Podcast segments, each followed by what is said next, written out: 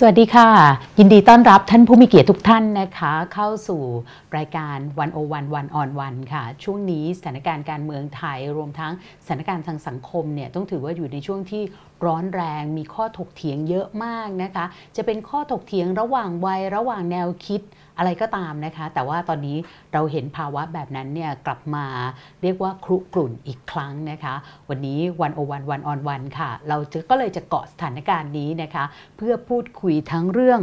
ม็อบนักศึกษานักเรียน สภา ประชาธิปไตยนะคะกับ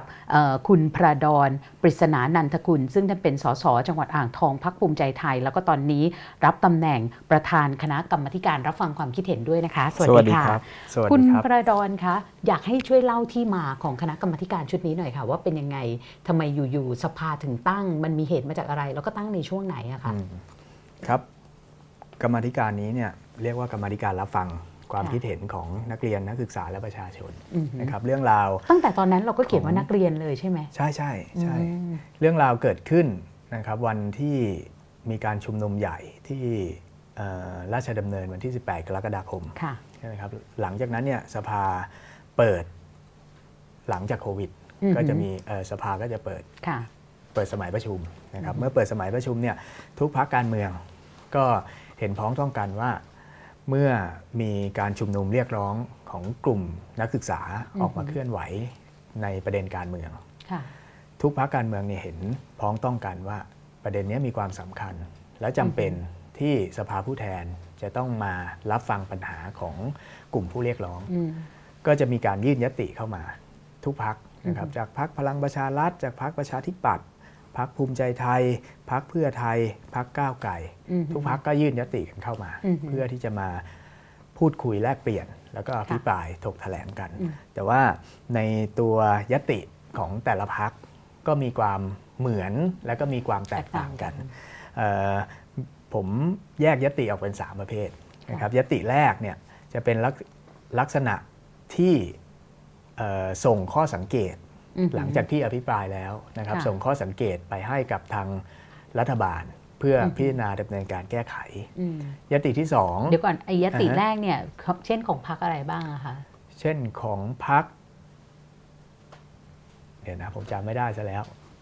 พลังประชารัฐพลังประชารัฐพักเพื่อไทยพักก้าวไก่แล้วก็จะมียติประเภทที่สองเป็นยติที่ ให้ตั้งกรรมธิการวิสามันเพื่อไปศึกษาไปรับฟังไปพิจารณา ซึ่งเป็นร่างของพรรคประชาธิปัตย์แล้วก็จะมีอีกร่างหนึ่งเป็นร่างของพวกเราพรรคภูมิใจไทยครับ พวกเราเสนอให้ไม่ต้องตั้งกรรมธิการนะครับ ให้ส่งไปที่กรรมธิการสามัญซึ่งมีอยู่แล้วในสภา ชื่อว่ากรรมธิการพัฒนาการเมือง ซึ่งมีคุณอดิพัฒน์สสพักอนาคตใหม่พักเก้าไก่เข้าไปเป็นประธานอยู่ก็ให้ พิจารณาเสร็จแล้วเนี่ยให้ส่งไปชุดนี้เพื่อให้ไปดำเนินการต่อ สุดท้ายหลังจากที่ร่วมกันพิจารณาเรียบร้อยมติของสภาก็คือว่าให้ตั้งคณะกรรมการขึ้นมาหนึ่งชุด เพื่อที่จะไปรับฟังความคิดเห็นของกลุ่มผู้ชุมนุมในกลุ่มต่างๆครับแต่ว่าเรื่องสนุกมันก็เกิดตรงที่ว่าเมื่อมีมติตั้งคณะกรรมการขึ้นมาเนี่ยในขณะที่มีการอภิปรายถกเถียงกัน พูดคุยกันนะครับ ก็มีความเห็นหลายส่วนด้วยกัน ทั้งในส่วนที่เห็นด้วยให้ตั้งกรรมธิการเห็นด้วยกับยติของพรรคภูมิใจไทยที่ให้ส่งไปที่กรรมธิการสามัญแล้วก็ยติที่ไม่เห็นด้วยไม่จำเป็นต้องตั้งกรรมธิการให้ส่งไปที่นายกรัฐมนตรีให้รัฐบาลพิจารณาแก้ไขนะครับก็มีการถกเถียงกัน ข้อสรุปก็อย่างที่บอกนะครับให้ตั้งกรรมธิการ แต่ว่าเรื่อง ที่แปลกก็คือว่าเป็นโหวตเลยเหรอคะเป็นโหวตครับเป็นโหวตเพื่อลงมติไปทางใดทางหนึ่งว่าจะเลือกแบบไหน ก็สรุปสุดท้ายสภามีมติให้ตั้งกรรมธิการ ที่ตลกก็คือว่าพักเพื่อไทยกับพักก้าวไก่เขาไม่เห็นด้วยครับ ไม่เห็นด้วยที่จะให้มีการตั้งกรรมธิการ ซึ่งในตามยติปกตินะครับ การโหวตในสภาเนี่ยมีทั้งเห็นด้วยและก็เห็นต่าง แล้วก็มีแพ้มีชนะกันเรื่องปกติ แต่ว่าสิ่งที่แปลกก็คือ เมื่อโหวตลงมติให้มีการตั้งกรรมธิการฝ่ายที่แพ้ไม่เห็นด้วย ปกติก็จะต้องส่งตัวแทนเข้ามา แต่วันนี้ก็อ้างว่าไม่ไม่ขอใช้สิทธิ์ที่จะส่งตัวแทนเข้ามาเป็นกรรมธิการก็เลยแต่ว่ากรรมธิการก็ยังตั้งได้ใช่ไหมคะก็ตั้งได้ครับก็จะมีแต่ตัวแทนของฝ่ายรัฐบาลนะครับก็เลยมีความรู้สึกว่า มันไม่ค่อยครบองค์ประกอบสักเท่าไหร่ เพราะว่ากรรมธิการมันควรจะต้องมีทั้งฝ่ายค้าน แล้วก็มีทั้งฝ่ายรัฐบาลเพื่อเข้ามาร่วมแสดงความคิดเห็นกัน ในแง่มุมหนึ่งพอเข้าใจได้ไหมคะ เพราะว่าคือตัวเองเนี่ยก็ทำงานติดตามการเมือง แล้วก็ตามนโยบายต่างๆมาเนี่ยเราก็จะเห็นว่ารัฐบาลเนี่ยเวลามีเรื่องแหลมๆอะไรเนี่ยก็จะมาส่งสัญญาณให้พักร่วมรัฐบาลเนี่ยไปเสนอยติ แล้วก็โยนเข้ากรรมธิการสักชุดหนึ่งหรือโยนเข้าคณะกรรมธิการวิสามันหลังจากนั้นก็จะปล่อยให้มันต้วมเตี้ยมต้วมเตี้ยมโดยไม่แก้ปัญหาข้างนอกไอ้แบบเนี้ยก็เป็นเป็นไปได้ไหมพอเข้าใจได้ไหมว่าทำไมฝ่ายค้านเขาถึงไม่ส่งคนมาร่วมอย่างนี้ครับ คือต้องแบ่งแยกให้ชัดเจน กรรมธิการชุดนี้เนี่ย มันไม่ได้เกิดขึ้นจากรัฐบาลเป็นคนตั้ง ไม่ได้เกิดขึ้นจากนายกรัฐมนตรีไปสั่งให้มีการตั้งกรรมธิการชุดนี้ ยติอันนี้จริง ๆ มันคาอยู่ในสภาตั้งนานแล้ว ตั้งแต่ก่อนที่จะปิดสมัยประชุมนะครับมีตั้งแต่ก่อนประมาณมกราช่วงแฟดม็อบใช่ไหมคะช่วงแฟดม็อบกุมภาครับก็จะมีร่างคาอยู่แล้วนะครับอยู่สองสามร่างลักษณะทำนองเดียวกันแบบนี้หลังจากนั้นเนี่ยถามว่า เข้าใจได้ไหมที่ทางฝ่ายค้านไม่ส่งเข้าร่วม ก็กำลังจะบอกเหมือนกันว่าเหตุผลที่ทางฝ่ายค้านไม่ไม่ส่งตัวแทนเข้ามาร่วม และไม่เห็นด้วยที่จะตั้งกรรมธิการนะครับ ก็เพราะว่าเขาเห็นว่าสภาเนี่ยไม่มีหน้าที่ในการที่จะไปแก้ไขปัญหาข้อเรียกร้อง ทั้ง 3 ข้อที่กลุ่มผู้ชุมนุมเขาได้เรียกร้องมา บอกเป็นหน้าที่ของรัฐบาลสิให้รัฐบาลไปแก้ไขปัญหาเอา เพราะเขาเรียกร้องไปถึงรัฐบาลแต่พวกพวกผมก็เห็นต่างครับ พวกผมเห็นว่า เอ๊ะสภาเราเนี่ยมันควรจะต้องเป็นอีกองค์กรหนึ่งนะที่มีหน้าที่ช่วยประเทศในการหาทางออกร่วมกัน มีหน้าที่ในการที่จะช่วยกันแก้ไขปัญหา ไม่ใช่ถึงเวลาบอกว่าเฮ้ย อันนี้ไม่ใช่เรื่อง เป็นเรื่องของรัฐบาลทั้งหมด ซึ่งจริง ๆนะครับ ในทางทฤษฎี ถ้าพูดกันในทางทฤษฎีเนี่ยไม่มีเรื่องไหนเลยนะครับ ที่เป็นเรื่องของฝ่ายนิติบัญญัติทั้งหมด เป็นเรื่องของฝ่ายบริหารทั้งหมดนะครับ เพราะฉะนั้นหมายความว่าสภาไม่ต้องทำอะไรเลยสิครับมีปัญหา มีปัญหาเรื่องฝนแรงมีปัญหาเรื่องน้ำแรงก็โยนให้เป็นหน้าที่ของรัฐบาลไปทั้งหมด แล้วจะมีทำไมครับสภา เพราะฉะนั้นเมื่อมีสภาแล้วเนี่ยเราบอกเองว่าเรามีเราขันอาสามาเนาะเพื่อจะมาเป็นตัวแทนของประชาชน และที่สำคัญวันที่มีการอภิปรายเนี่ยทุกฝ่ายก็พูดเหมือนกันหมดครับว่า เมื่อมีการชุมนุมเรียกร้องของกลุ่มน้องนักศึกษาเขาเนี่ยทุกคนควรจะรับฟังนะแล้วรับฟังแล้วไงครับทำไมทำไมไม่ตั้งกรรมธิการขึ้นมาเพื่อไปรับฟังให้รอบด้านมากขึ้น มันมีทั้งกลุ่ม active แล้วก็กลุ่ม passive ทำไมไม่ไปฟังให้รอบด้านมากขึ้นล่ะครับโอเค ทีนี้พออถึงแม้ได้ไม่ได้รับความร่วมมือจากฝ่ายค้านเนี่ยนะคะแล้วกรรมธิการทำอะไรบ้างคะคือหลังจากที่มีการตั้งนะครับ ก็ประชุมนัดแรกประมาณ สิ้นเดือนสิ้นเดือนกรกฎาสิ้นเดือนกรกฎาครับ ก็ได้คุยกันนะครับว่าเฮ้ยเมื่อมันไม่ครบองค์ประกอบแบบนี้เนี่ยต้องยอมรับนะ ว่าสิ่งที่สังคมจะมองกรรมธิการชุดเราเนี่ยคือหนึ่งคุณต้องการซื้อเวลาหรือเปล่า ออกซื้อเวลาก่อนคุณซื้อเวลาแล้ว รัฐบาลให้พวกคุณเนี่ยมาซื้อเวลายื้อเวลาไปไม่แก้ไขปัญหาสอง แล้วคุณทำอะไรได้ แล้วคุณจะฟังทำไมอ่าเอาข้อหนึ่งนะครับ เอาข้อหนึ่งก่อนเรื่องซื้อเวลา สภาเนี่ยมอบหมายให้พวกเราไปทำหน้าที่เนี่ยเก้าสิบวันเก้าสิบวันเป็นเป็นห่วงเวลา จากสภาให้มาพิจารณาศึกษาอะไรเนี่ยให้รอบด้านเก้าสิบวัน พวกเราก็คุยกันในในกรรมธิการบอกเอ้ยความเชื่อถือความเชื่อมั่นของเราต่อต่อสาธารณะเนี่ย ภาพของเราไม่ได้เริ่มต้นที่ศูนย์นะ กรรมธิการของเราเริ่มต้นที่ติดลบ ความเชื่อมั่นเราไม่มี เขามองว่าเราซื้อเวลา เพราะฉะนั้นประเด็นแรกที่ต้องคุยกันให้ตกผลึกก็คือว่า เราต้องรีบดำเนินการเรื่องนี้เนี่ยให้แล้วเสร็จโดยเร็วครั้งแรกเนี่ยอันนี้ก็เริ่มต้นจากการฟังนะใช่ครับครั้งแรกเนี่ยเราเราเราเราคุยกันว่า ขอเวลาไม่เกิน 4 สัปดาห์ถึง 6 สัปดาห์ ซึ่งวันนี้ก็พอดีครับ วันนี้เสร็จแล้ว เราไปรับฟังกันมาหลายเวที แล้วก็รวบรวมสรุปเรียบร้อย ก็กำลังจะเสนอกลับคืนสู่สภาให้พิจารณา เพราะฉะนั้น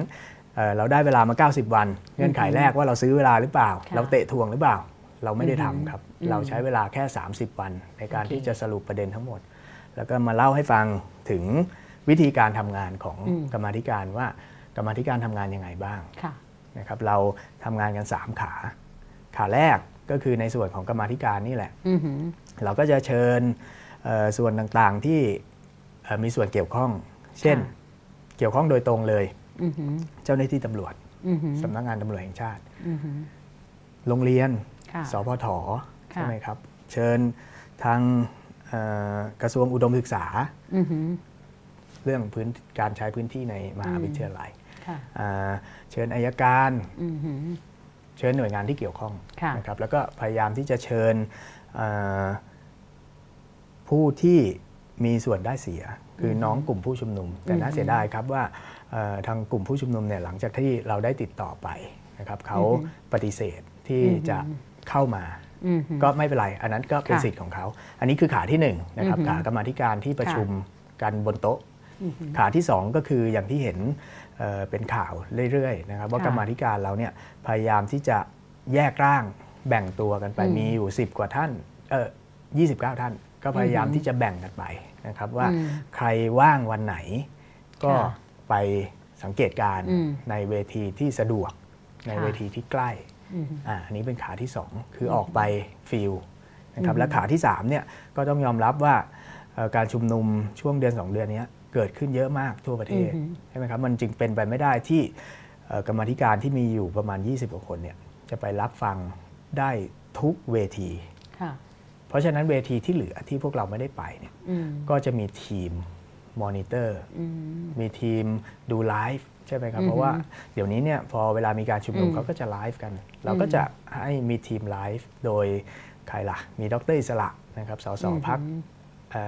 ประชาธิปัตย์แล้วก็มีคุณพรพรหมนะครับลูกพี่พนิชก็มาจากสัดส่วนของพรรคประชาธิปัตย์ก็ให้ให้ไปตั้งเป็น war room เพื่อรับฟังความคิดเห็นออนไลน์เขาจะดูพวกทวิตเตอร์พวกอะไรอย่างนี้ด้วยใช่ไหมคะเขาจะดูโลกทางทางออนไลน์โลกออนไลน์ทั้งหมดครับ แล้วก็ไปมอนิเตอร์อย่างที่บอกคือมอนิเตอร์บนเวทีว่ามีประเด็นอะไรแล้วก็จดมานำเสนอ เพราะฉะนั้นนี่เป็น 3 ขาค่ะ finding ของคณะกรรมการคืออะไรคะ หลังจากทำงาน 30 วันแบบถ้าเรียกก็ต้องเรียกว่า intensive มากเลยนะคะ กับการทำงาน 3 ขาใหญ่ๆเนี่ยแหละค่ะทั้งบนโต๊ะ on field แล้วก็มีออนไลน์ด้วย คือคือสิ่งที่เห็นจริง ๆ นะครับ ก็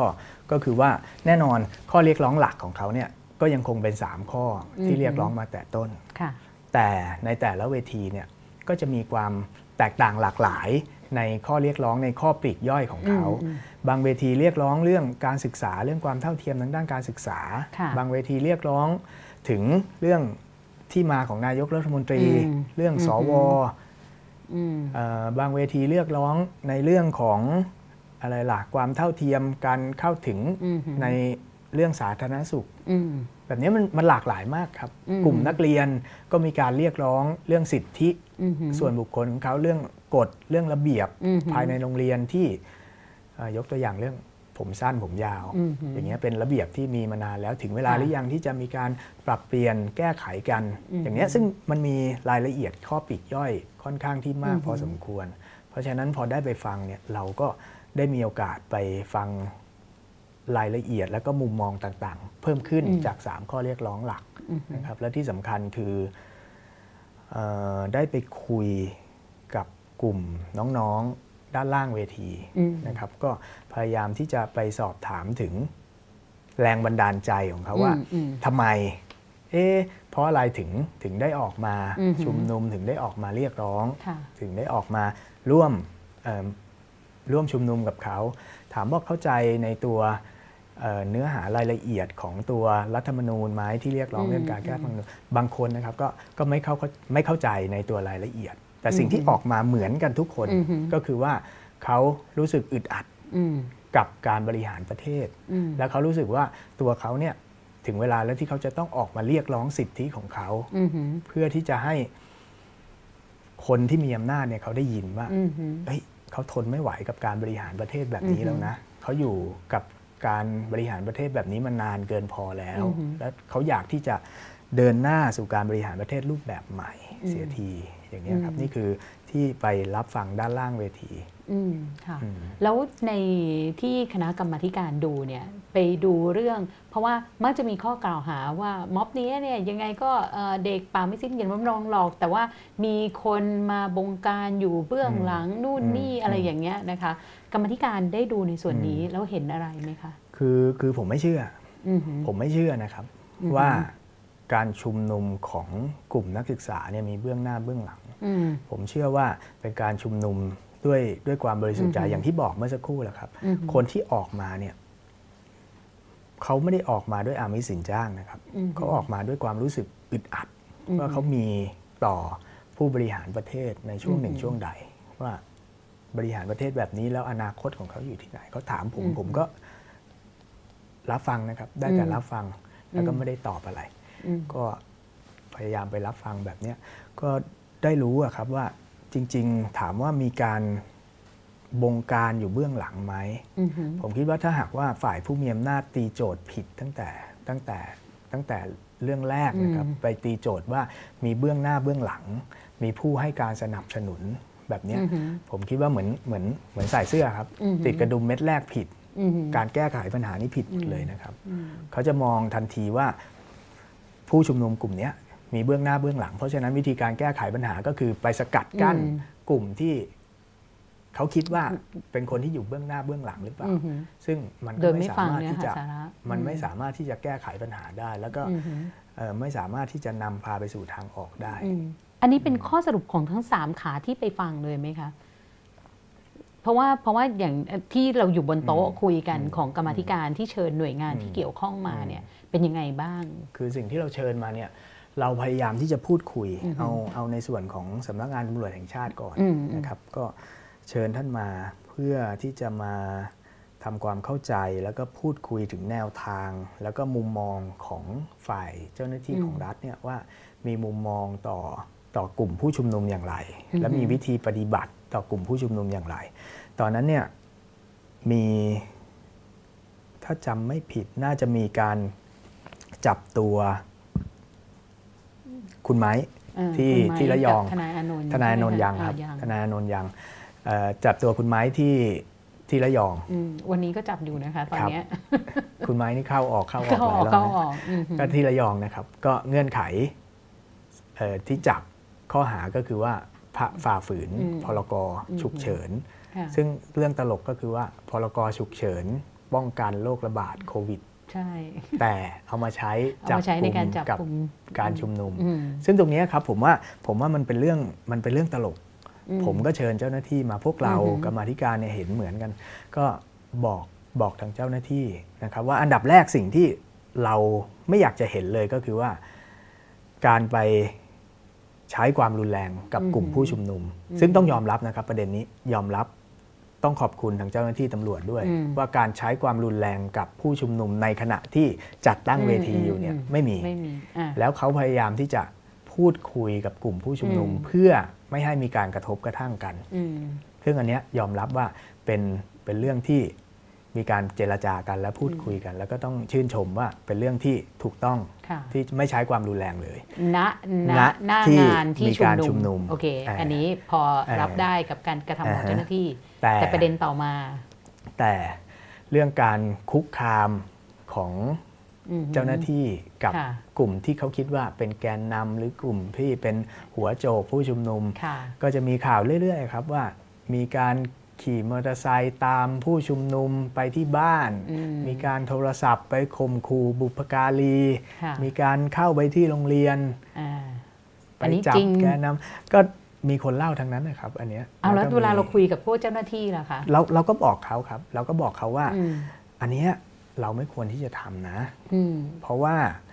การบังคับใช้กฎหมายกับ กับกลุ่มผู้ชุมนุม หรือกลุ่มผู้เรียกร้องแบบนี้บางทีเราไปมองหลักนิติศาสตร์อย่างเดียวเนี่ยมันไม่สามารถที่จะทำให้สถานการณ์มันออกมาดีได้ มันต้องใช้หลักนิติศาสตร์ควบคู่กันกับหลักรัฐศาสตร์ และให้หนักมาทางหลักรัฐศาสตร์ด้วย ซึ่งคนที่มาชี้แจงท่านที่มาชี้แจงผมขออภัยไม่เอ่ยนามท่านนะครับ ก็บอกว่าเขาเห็นด้วยท่านท่านเห็นด้วยแล้วก็จะ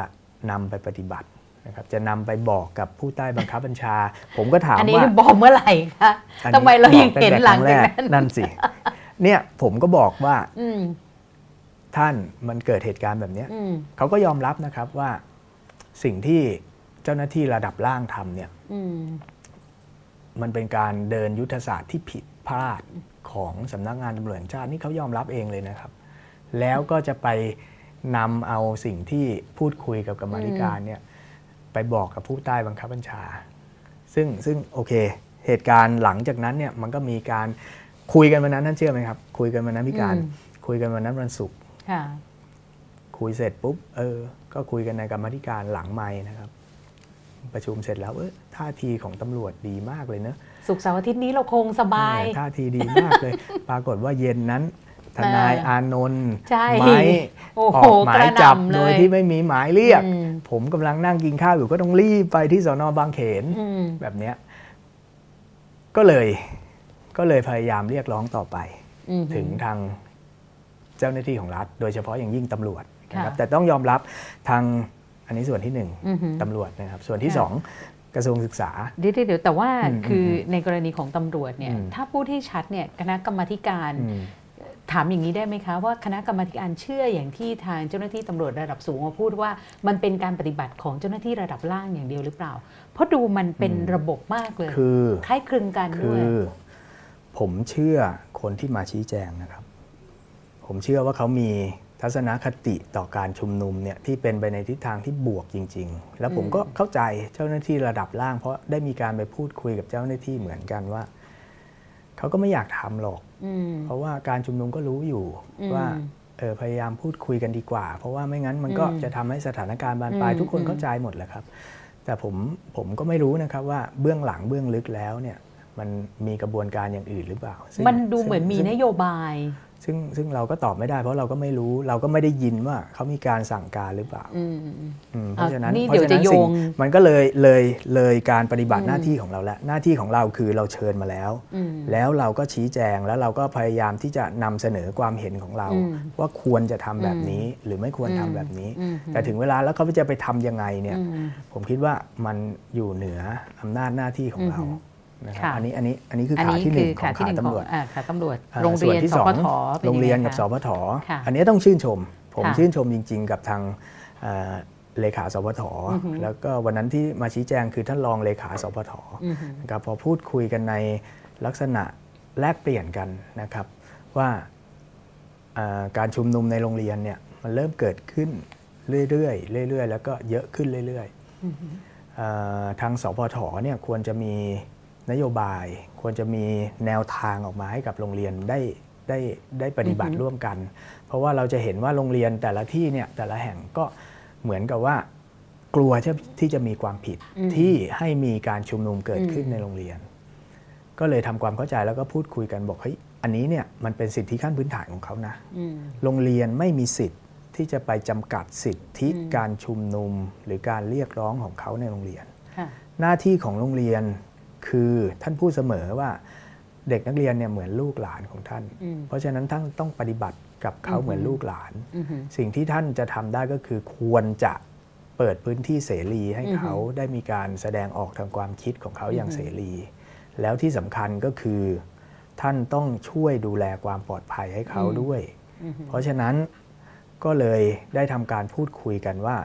เอาละเรื่องเปิดพื้นที่เสรี ท่านไม่จำกัดพื้นที่เอ้ท่านไม่จำกัด เสรีภาพในการชุมนุม เรื่องอการดูแลความปลอดภัยเนี่ยท่านพยายามพูดคุยกับทางตำรวจให้มาดูแลความปลอดภัยให้ แล้วก็อีกอันหนึ่งคือห้ามให้มีบุคคลภายนอกที่ไม่ใช่บุคลากรภายในโรงเรียนเข้ามาร่วมการชุมนุม เพราะเราก็กลัวครับว่ามันจะมีมือที่สามจะเข้ามาสร้างสถานการณ์ความวุ่นวายในโรงเรียนแบบนี้ถ้าเป็นนักเรียนเฉพาะ กลุ่มนักเรียนเองอย่างเงี้ยการเรียกร้องด้วยความบริสุทธิ์ใจของเขาอย่างเงี้ยก็ควรจะอนุญาต ซึ่งหลังจากนั้นอาทิตย์ดิงหนึ่งอาทิตย์นะครับก็ทางสปทก็ออกหนังสือเวียนครับครับ แล้วทางกอล่ะคะใกล้เคียงกันไหมคะ กระทรวงกระทรวงเอออวอวกระทรวงอวก็ผมผมเหมือนกันนะครับผมได้มีโอกาสเข้าไปคุยกับท่านผู้ช่วยรัฐมนตรีท่านจักรนะครับก็ มีแนวคิดแนวทางเหมือนกัน แล้วก็ทางท่านรัฐมนตรีก็ได้ออกมาต่อหน้าสื่อนะครับว่า หลังจากเวทีธรรมศาสตร์นะครับท่านก็ออกต่อหน้าสื่อว่าท่านไม่ปิดกั้นเลยเพราะท่านเข้าใจเพราะท่านก็เป็นนักเคลื่อนไหว อดีตท่านท่านเป็นนายกสโมสร นักศึกษานิสิตที่จุฬาเพราะนั้นเขาท่านเข้าใจการเคลื่อนไหวของกลุ่มนักศึกษา เพราะฉะนั้นท่านให้อิสระเสรีเต็มที่ในการที่จะให้กลุ่มนักศึกษาได้มีการชุมนุมกันอย่าง มีมีอิสระ แต่มีเงื่อนไขอย่างเดียว ก็คือห้ามบุคคลภายนอกเข้าไปสุดท้ายอายการเหรอคะอายการเราเชิญมาเพื่อที่จะมาสอบถามว่าคดีต่างๆที่อย่างที่คุยตั้งแต่ตอนแรกเนาะเรื่องที่ใช้พรกพรกฉุกเฉิน ไปจับกลุ่มเนี่ยมีประมาณกี่กี่เคส กี่เคสแบบนี้เขาทางอายการก็บอกนะครับว่าเออ เคสไหนที่มันไม่รุนแรงมากหรือไม่เรียกว่าอะไร ไม่ไม่ไปก่อปัญหาเพิ่มอะเขาก็จะพิจารณาไม่ไม่เรียกว่าอะไรไม่ไม่สั่งฟ้องใช่ไหมครับก็จะไม่สั่งฟ้องไป แต่ว่าเคสที่เป็นการเมืองจริง ๆ ก็คือเคสไม้ก็ยังไม่ถึงมือเขา เคสแรกคือเคสเคสไม้ กับเคสทนายอนนท์ก็ยังไม่ถึงมืออายการ แต่ก่อนหน้านี้ก็มีที่ชุมนุมเเรียกว่า 4 คนไปยื่นหนังสือที่สถานทูตกัมพูชาเห็นว่าเห็นว่าขณะนั้นน่าจะอยู่ในขั้นตอนกระบวนการไต่สวนบ้างครับอของตำรวจนะคะของตำรวจยังก็ยังไม่ถึงอายการใช่ไหมคะทีนี้เนี่ยคณะกรรมธิการก็ต้องมีข้อสรุป แล้วก็มีข้อเสนอแนะไปถึงรัฐบาลใช่ไหมคะได้ข้อสรุปว่ายังไงอะคะ ก็นี่แหละครับเราก็พยายามเนี่ยก็เหมือนกับที่เรามาใช่ครับในส่วนของในส่วนของตัวรัฐบาลเอง ประเด็นหลักเนี่ยก็น่าจะอยู่ที่รัฐบาลด้วยนะครับเราก็พยายามจะเสนอไปที่รัฐบาลว่าถึงเวลาแล้ว ที่เราเนี่ยจะต้องมารับฟังกลุ่มผู้ชุมนุมนะครับในในฐานะที่เขาก็เป็นเป็นหุ้นส่วนหนึ่งของประเทศนี้นะครับไปรับฟังเขาและที่สำคัญการรับฟังเนี่ย ต้องไม่รับฟังแบบขอไปที ต้องรับฟังด้วยความจริงใจ และต้องรับฟังด้วยความไม่มีอคติ ผมเชื่อว่าถ้ารับฟังด้วยความจริงใจ ไม่มีอคติว่ามีใครอยู่เบื้องหน้าเบื้องหลังหรือเปล่าเนี่ย ผมคิดว่ามันสามารถที่จะพูดคุยกันได้ เพราะว่าประเด็นเรียกร้อง3ข้อกับ2งสองหลักการหลักการของเขาสองจุดยืนเนี่ยมันสามารถที่จะประดับปฏิบัติกันได้ ซึ่งขณะนี้เดี๋ยวก็จะเล่าต่อไปนะครับ เรื่องการแก้รัฐธรรมนูญก็เริ่มดำเนินการ ถ้าสมมุติว่ามีเวลาสองนาทีให้คุณพระดอนเนี่ยอธิบายให้ท่านนายกรัฐมนตรีฟัง จะขออะไรบ้างคะจากข้อแนะนำผมขออย่างเดียวแหละครับ ขอให้ท่านนายกรัฐมนตรีเนี่ยสั่งการไปถึงทางเจ้าหน้าที่ตำรวจนะครับว่าเรื่องการชุมนุมเป็นสิทธิเสรีภาพโดยพื้นฐานของเขา พยายามอย่าไป ดำเนินการตามกฎหมายที่รุนแรงเกินกว่าเหตุ การชุมนุมหลายครั้งเนี่ยมัน ผมคิดว่ามันไม่ขัดต่อกฎหมายนะครับ แต่ว่าตรงนี้ก็แล้วแต่คนตีความ อาจจะมีคนไปร้องต่อเจ้าหน้าที่ แล้วเจ้าหน้าที่ก็จะต้องปฏิบัติเจ้าหน้าที่ไม่ปฏิบัติก็ 157ใช่ไหมครับ เพราะฉะนั้นก็เป็นหน้าที่ของทางตำรวจ แต่ว่าก็พยายามที่จะให้ท่านนายกเนี่ยรับฟังความคิดเห็นของกลุ่มนักศึกษามากขึ้น แล้วก็พยายามที่จะอย่าไปมองนะครับว่ากลุ่มนักศึกษาเนี่ยเป็นศัตรูพยายามที่จะมองเขาว่าเขาก็คืออย่างที่บอกคือเป็นหุ้นส่วนของประเทศต้องยอมรับนะครับว่ากลุ่มนักศึกษาเนี่ยคือคนที่จะใช้ชีวิตในประเทศนี้ต่อไปในอนาคต อย่างคนอย่างพวกเราอย่างเงี้ยเราเหลือเวลาไม่กี่ปีแล้วครับครับ เพราะฉะนั้นพวกเขาเนี่ยคือคืออนาคตของประเทศอะเราควรแต่ว่าถ้าสมมติว่าโดนสวนกลับมา อาจจะไม่ใช่ท่านนายกนะก็คือบรรดาสายเหี่ยวทั้งหลายเนี่ยที่มองว่าเอ้ยไม่ได้ดูข้อเรียกร้องของเขาสิมันไม่ใช่แค่ 3 ข้อเรียกร้อง 2 จุดยืน แต่มันมีหนึ่งความฝันพ่วง 10 ข้อเรียกร้องด้วยเนี่ยนะคะแบบนั้นเนี่ยแสดงว่าเนี่ยถึงแม้ว่าจะบอกว่าไม่ล้มเจ้ายังไงก็มันสะเทือนอยู่แล้วล่ะ คือผมว่า อย่าเอาประเด็น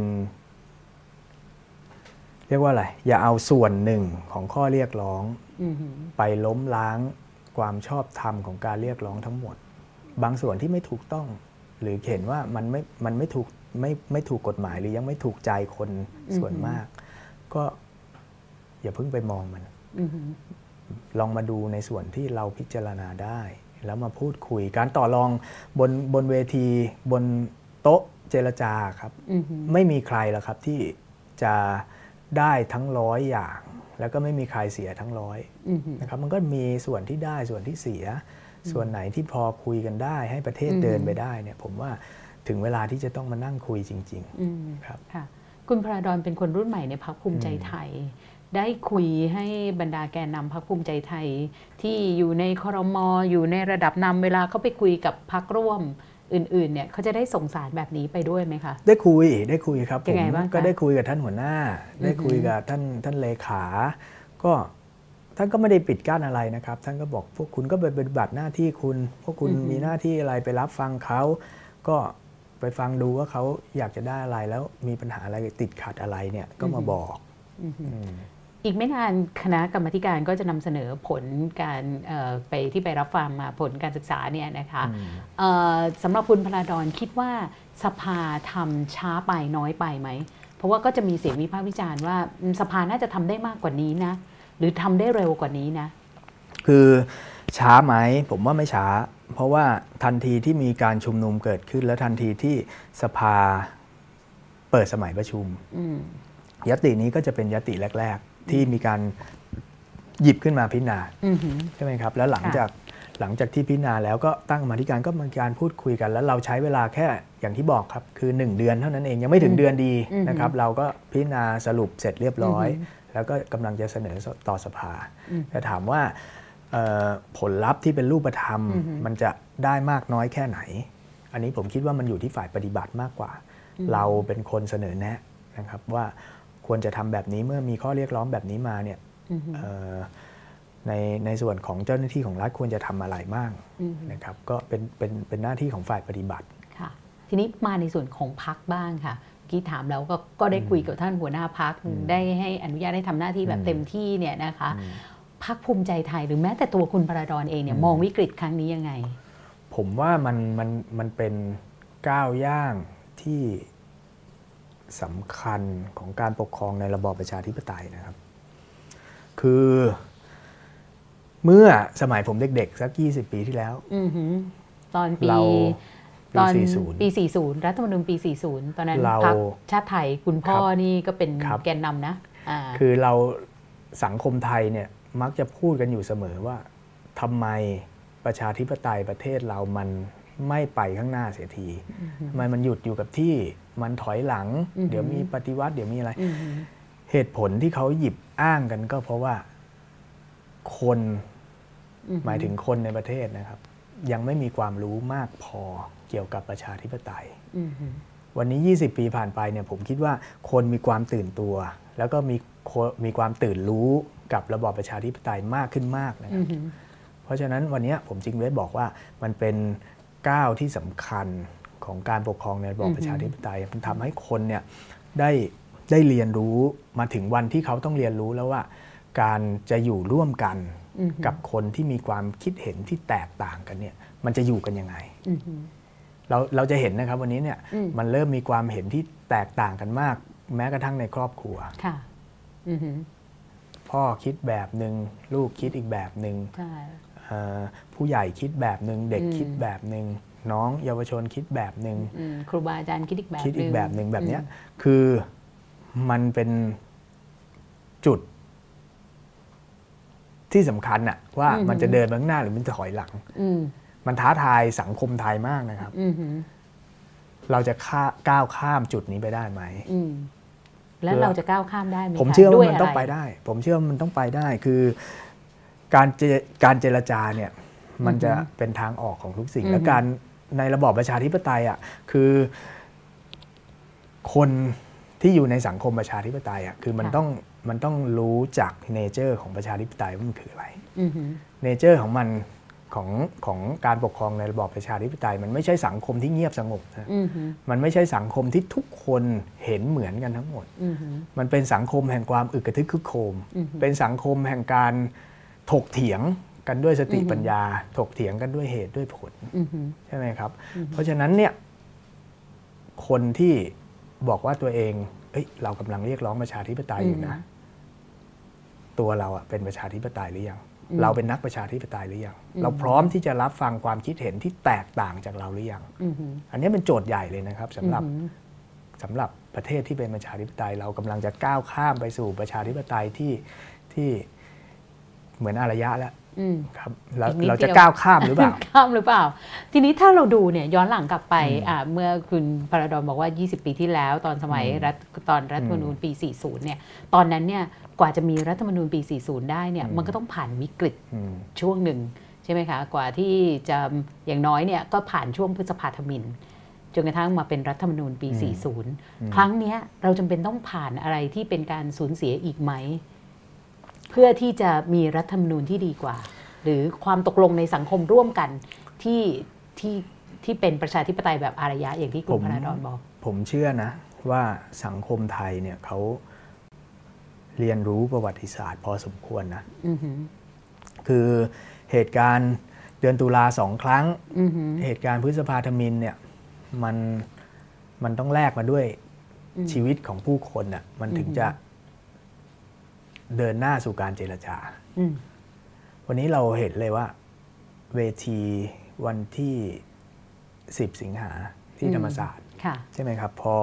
มีประเด็นเรื่อง 10 ข้อเรียกร้อง หรือหนึ่งความฝันที่เราพูดถึงกัน เขามีการชุมนุมต่อมาในวันที่ 12 สิงหาคมที่สวนลุมพินี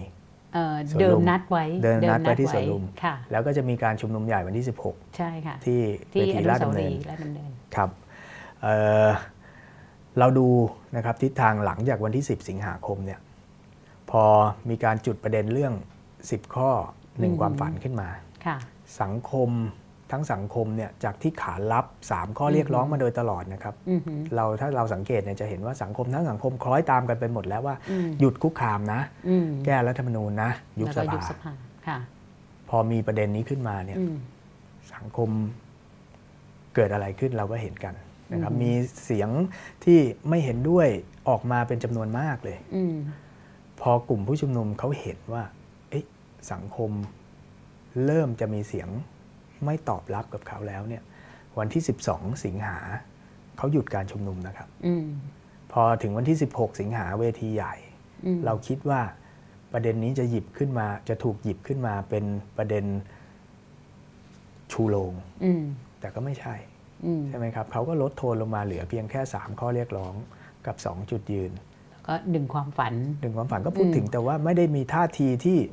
ก้าวร้าวไม่ได้มีท่าทีที่เสียดสี ไม่ได้มีท่าทีใส่ร้ายหรือดูหมิ่นอะไร มีคนพูดเพียงคนเดียวคือวันนั้นคือทนายอนุนใช่ไหมครับ ก็ไม่ได้มีท่าทีที่เป็นเหมือนกับท่าทีวันที่ 10 สิงหา เพราะเขารู้ครับ เขาเริ่มเรียนรู้ว่าการนำเสนอเนื้อหานะคะ ที่อยากเห็นสถาบันภายใต้รัฐรัฐธรรมนูญผมถึงได้บอกว่าวันนี้เนี่ยสังคมเขาเริ่มเรียนรู้กันและกันนะครับเขาเริ่มที่จะรู้สึกรู้จักการประนีประนอมกันมากขึ้น ในอนาคตนะครับผมคืออันใกล้เนี้ยผมเชื่อว่าไม่มีใคร อยากจะให้เกิดการประทะกัน เพราะฉะนั้นทุกฝ่ายเนี่ยถ้าเห็นว่าอะไรก็แล้วแต่ที่จะนำพาไปสู่การปะทะกัน ทุกฝ่ายควรที่จะต้องช่วยกันเอา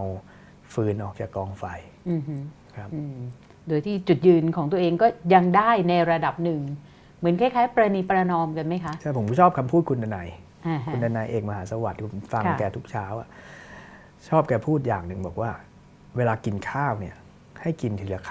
ำอย่าไปกินทีละหลาย ๆคำอย่าไปยกหม้อกิน เพราะว่ามันจะติดคอฉะนั้นก็คือสังคมน่ะวันนี้มันยังเป็นสังคมที่อยู่ในยุคของสอง generation หลัก ๆ นะครับ ซึ่ง แน่นอนสังคม generation ที่อายุเท่าผมหรือมากกว่าผมขึ้นไปเนี่ยเขาเห็นโลกเขาเห็นสังคมที่แตกต่างจากน้องๆ รุ่นหลังเราลงมานะครับเพราะฉะนั้นสิ่งที่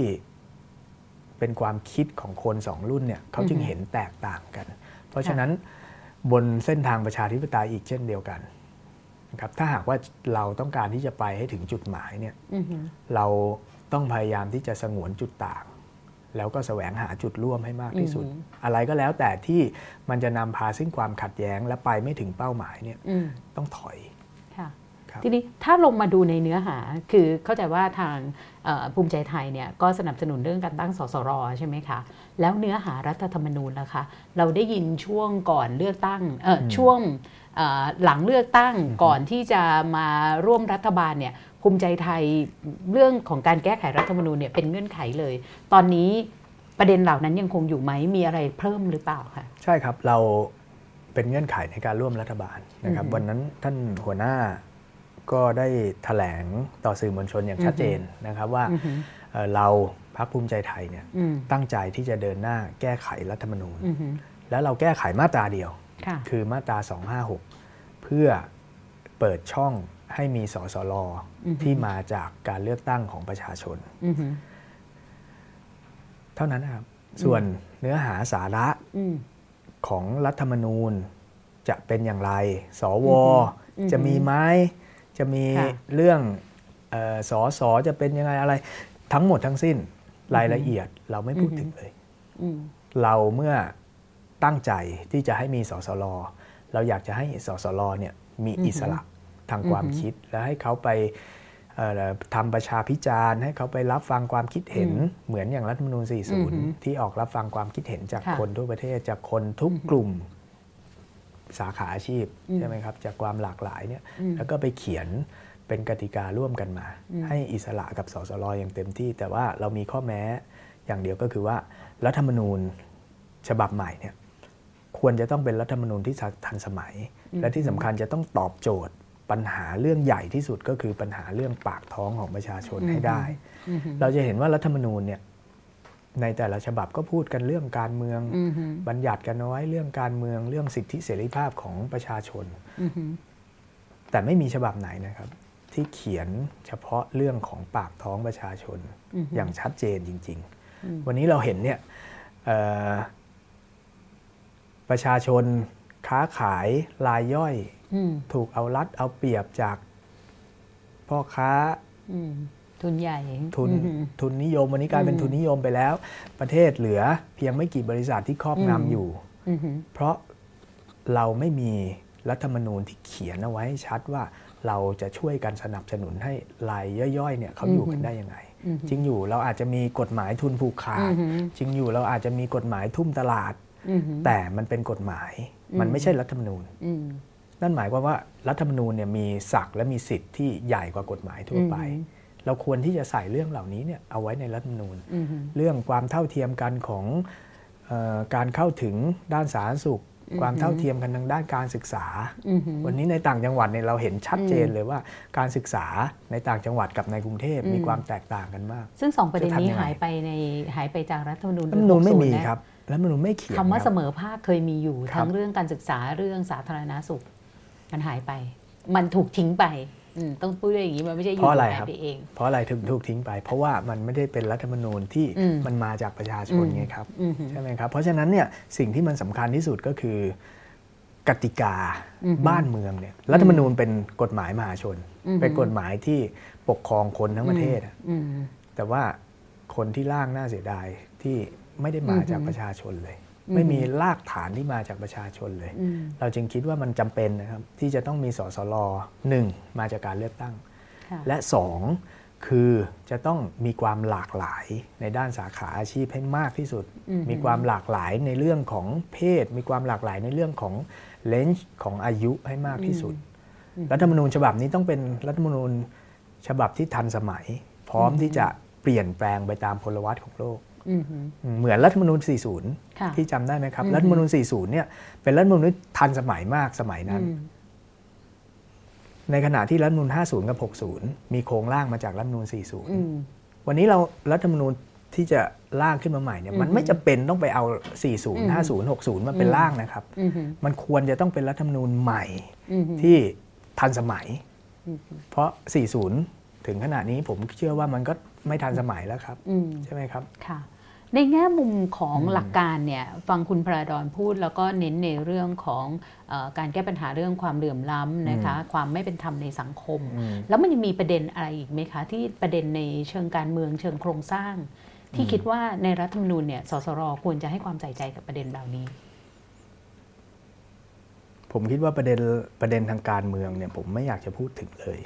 นะครับเพราะว่ามันจะเหมือนเป็นการไปชี้นำ แต่มันเป็นมันเป็นช้างในห้องอะซึ่งแน่นอนประเด็นทางการเมืองเนี่ยถึงเวลาสสรเนี่ยเขาจะต้องไปทำประชาพิจารณ์กับคนทุกกลุ่ม นักการเมืองก็เป็นกลุ่มคนกลุ่มหนึ่ง เช่นเดียวกันเหมือนกับเกษตรกร เช่นเดียวกับชาวประมง เช่นเดียวกับวิศวกร ซึ่งเมื่อมาถึงกลุ่มของนักการเมืองที่เขามาทำประชาพิจารณ์แล้วเนี่ยเราก็จะไปเล่าให้เขาฟังว่าเราอยากจะเห็นอะไรในส่วนของหมวดรัฐสภา ในส่วนหมวด สอสอในหมวดสวเราอยากจะเห็นอะไรนะครับซึ่งซึ่งตอนนี้ผมคิดว่าฝ่ายการเมืองไม่ควรจะไปชี้นำอะว่าควรจะมีอย่างนู้นอย่างนี้ค่ะ อยากกลับมาที่ตัวคุณพระดอนบ้าง เราพูดถึงเรื่องอปัญหาสังคมเรื่องเชิงโครงสร้างเดี๋ยวอีก 15 นาทีเนี่ยเราจะเปิดให้คุณผู้ฟังคุณผู้ชมที่อยู่ทางเว็บไซต์เอออยู่ทางเพจดิวันโอวันดอทเตอนนี้นะคะก็สามารถที่จะส่งคำถามหรือความเห็นเข้ามาได้นะคะ เห็นเหมือนหรือเห็นต่าง หรือรู้สึกว่าเอ๊ะกรรมธิการน่าจะเสนอตรงๆไปเลย หรืออะไรแบบนี้นะคะ เขียนเข้ามาได้เลยนะคะ เดี๋ยวเราจะไล่เรียงคำถามเหล่านี้นะคะ แต่หลังสองทุ่มเราถึงจะคุยกัน แต่ตอนนี้อยากมาถามในฐานะที่คุณพระดอนเนี่ยเป็นนักการเมืองรุ่นใหม่นะคะ ถามก่อนตั้งแต่เล็กเนี่ยคุณพ่อคุณสมศักดิ์ปริศนานันทคุณเนี่ยวางแนวทางให้มาเล่นการเมืองเลยไหมไม่นะครับไม่จริงเหรอไม่ครับแล้วทำไมถึงสนใจการเมืองถึงลงมาเป็นนักการเมืองเต็มตัวแบบนี้นะคะจริงพ่อไม่เคยบอกนะครับ ว่าเฮ้ยคุณต้องมาเป็นนักการเมืองเหมือนผมนะเหมือนพ่อนะไม่เคย แต่สิ่งที่พ่อทำพ่อเป็นผู้แทนปี 29แต่ว่าก็เป็นนักการเมืองท้องถิ่นตั้งแต่ปี 22 สอบตกปี 26 อย่างเงี้ยผมเกิดปี 22ก็ตั้งแต่เกิดก็เห็นพ่ออยู่ในวงการการเมืองมาล้มลุกคุกคลานมา มีโอกาสติดสอยห้อยตาม คุณพ่อไปเยี่ยมเยียนประชาชนนะครับ ก็ไป อ่างทองเนี่ยเมื่อก่อนน้ำท่วมเยอะมากท่วมเกือบจะทุกปีครับที่อำเภอปากโมกก็ได้มีโอกาสไปเยี่ยมเขา ได้มีโอกาสไปเยี่ยมเกษตรกรที่เขาไม่มีน้ำจะทำนา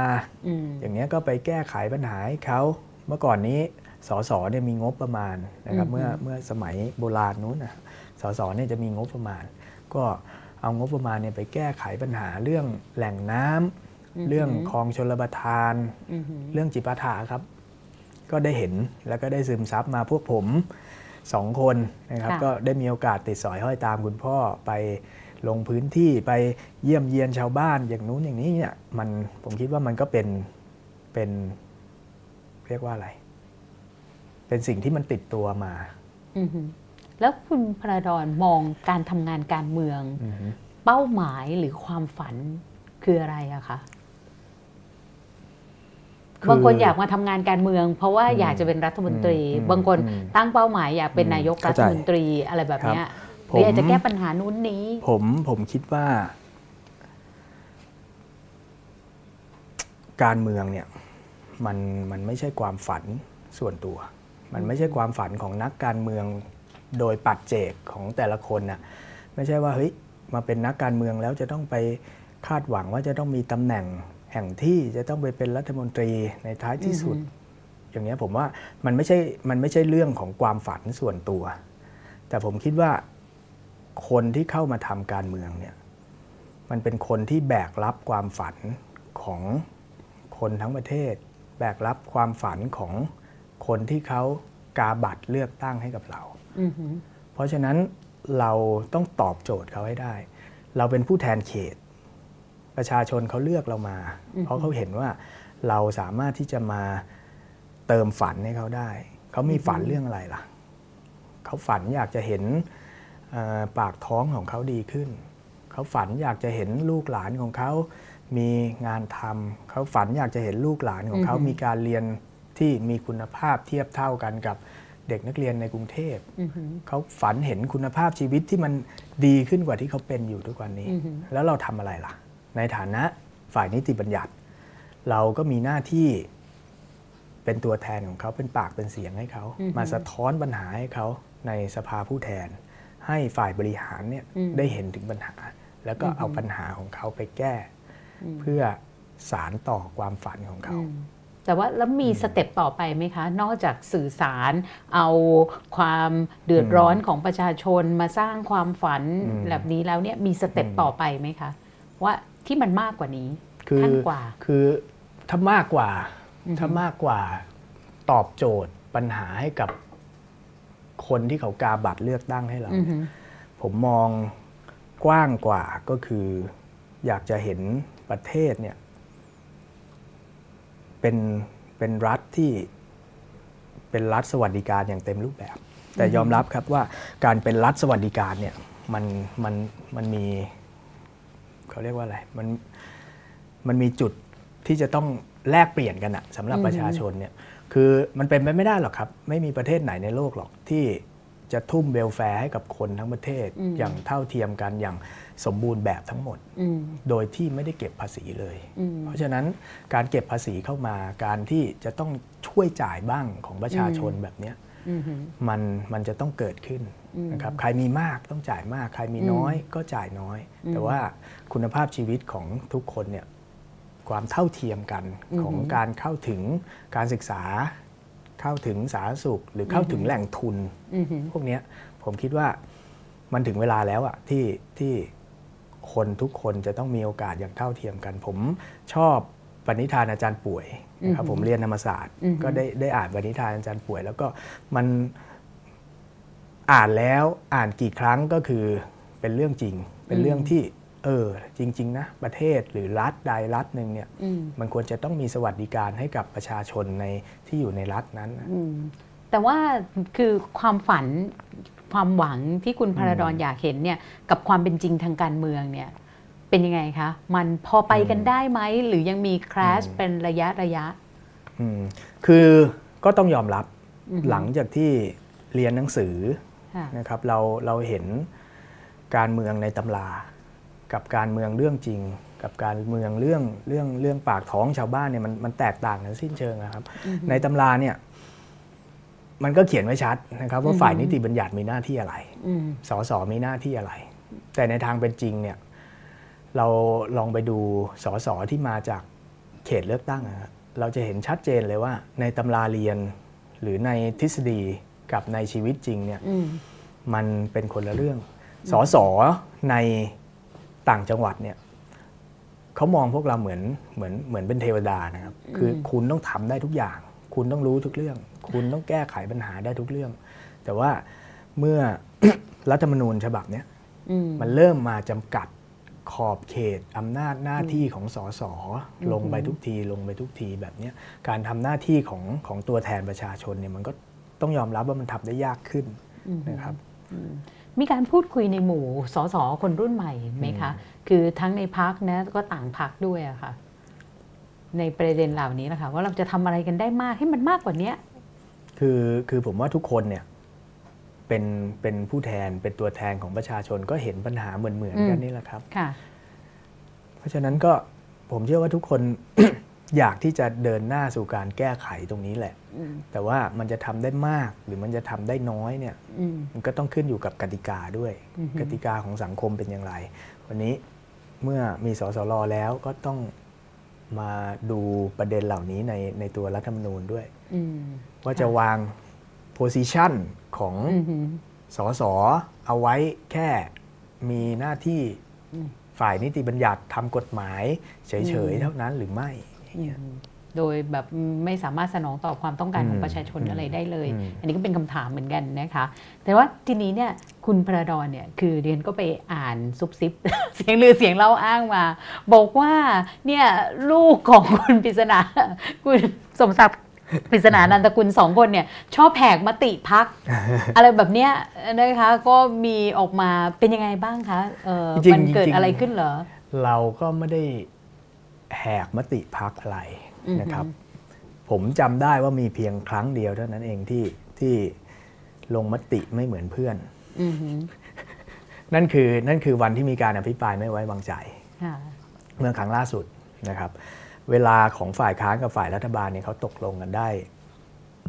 ผมจำไม่ได้จำตัวเลขไม่ได้ เอาเป็นว่าเวลาของฝ่ายค้านเนี่ยชั่วโมงอะไรแบบนี้ใช่ไหมเวลาของฝ่ายค้านเนี่ยหมดแล้วแต่ว่าฝ่ายค้านก็ยังมีคนที่จะอภิปรายอีกหนึ่งหรือสองชั่วโมง ก็มีการขอกันในสภาว่า เอ๊ะขอใช้เวลาอีกสักสองชั่วโมงสามชั่วโมงเพื่อให้การอภิปรายเนี่ยมันเสร็จสิ้นสมบูรณ์ได้ไหม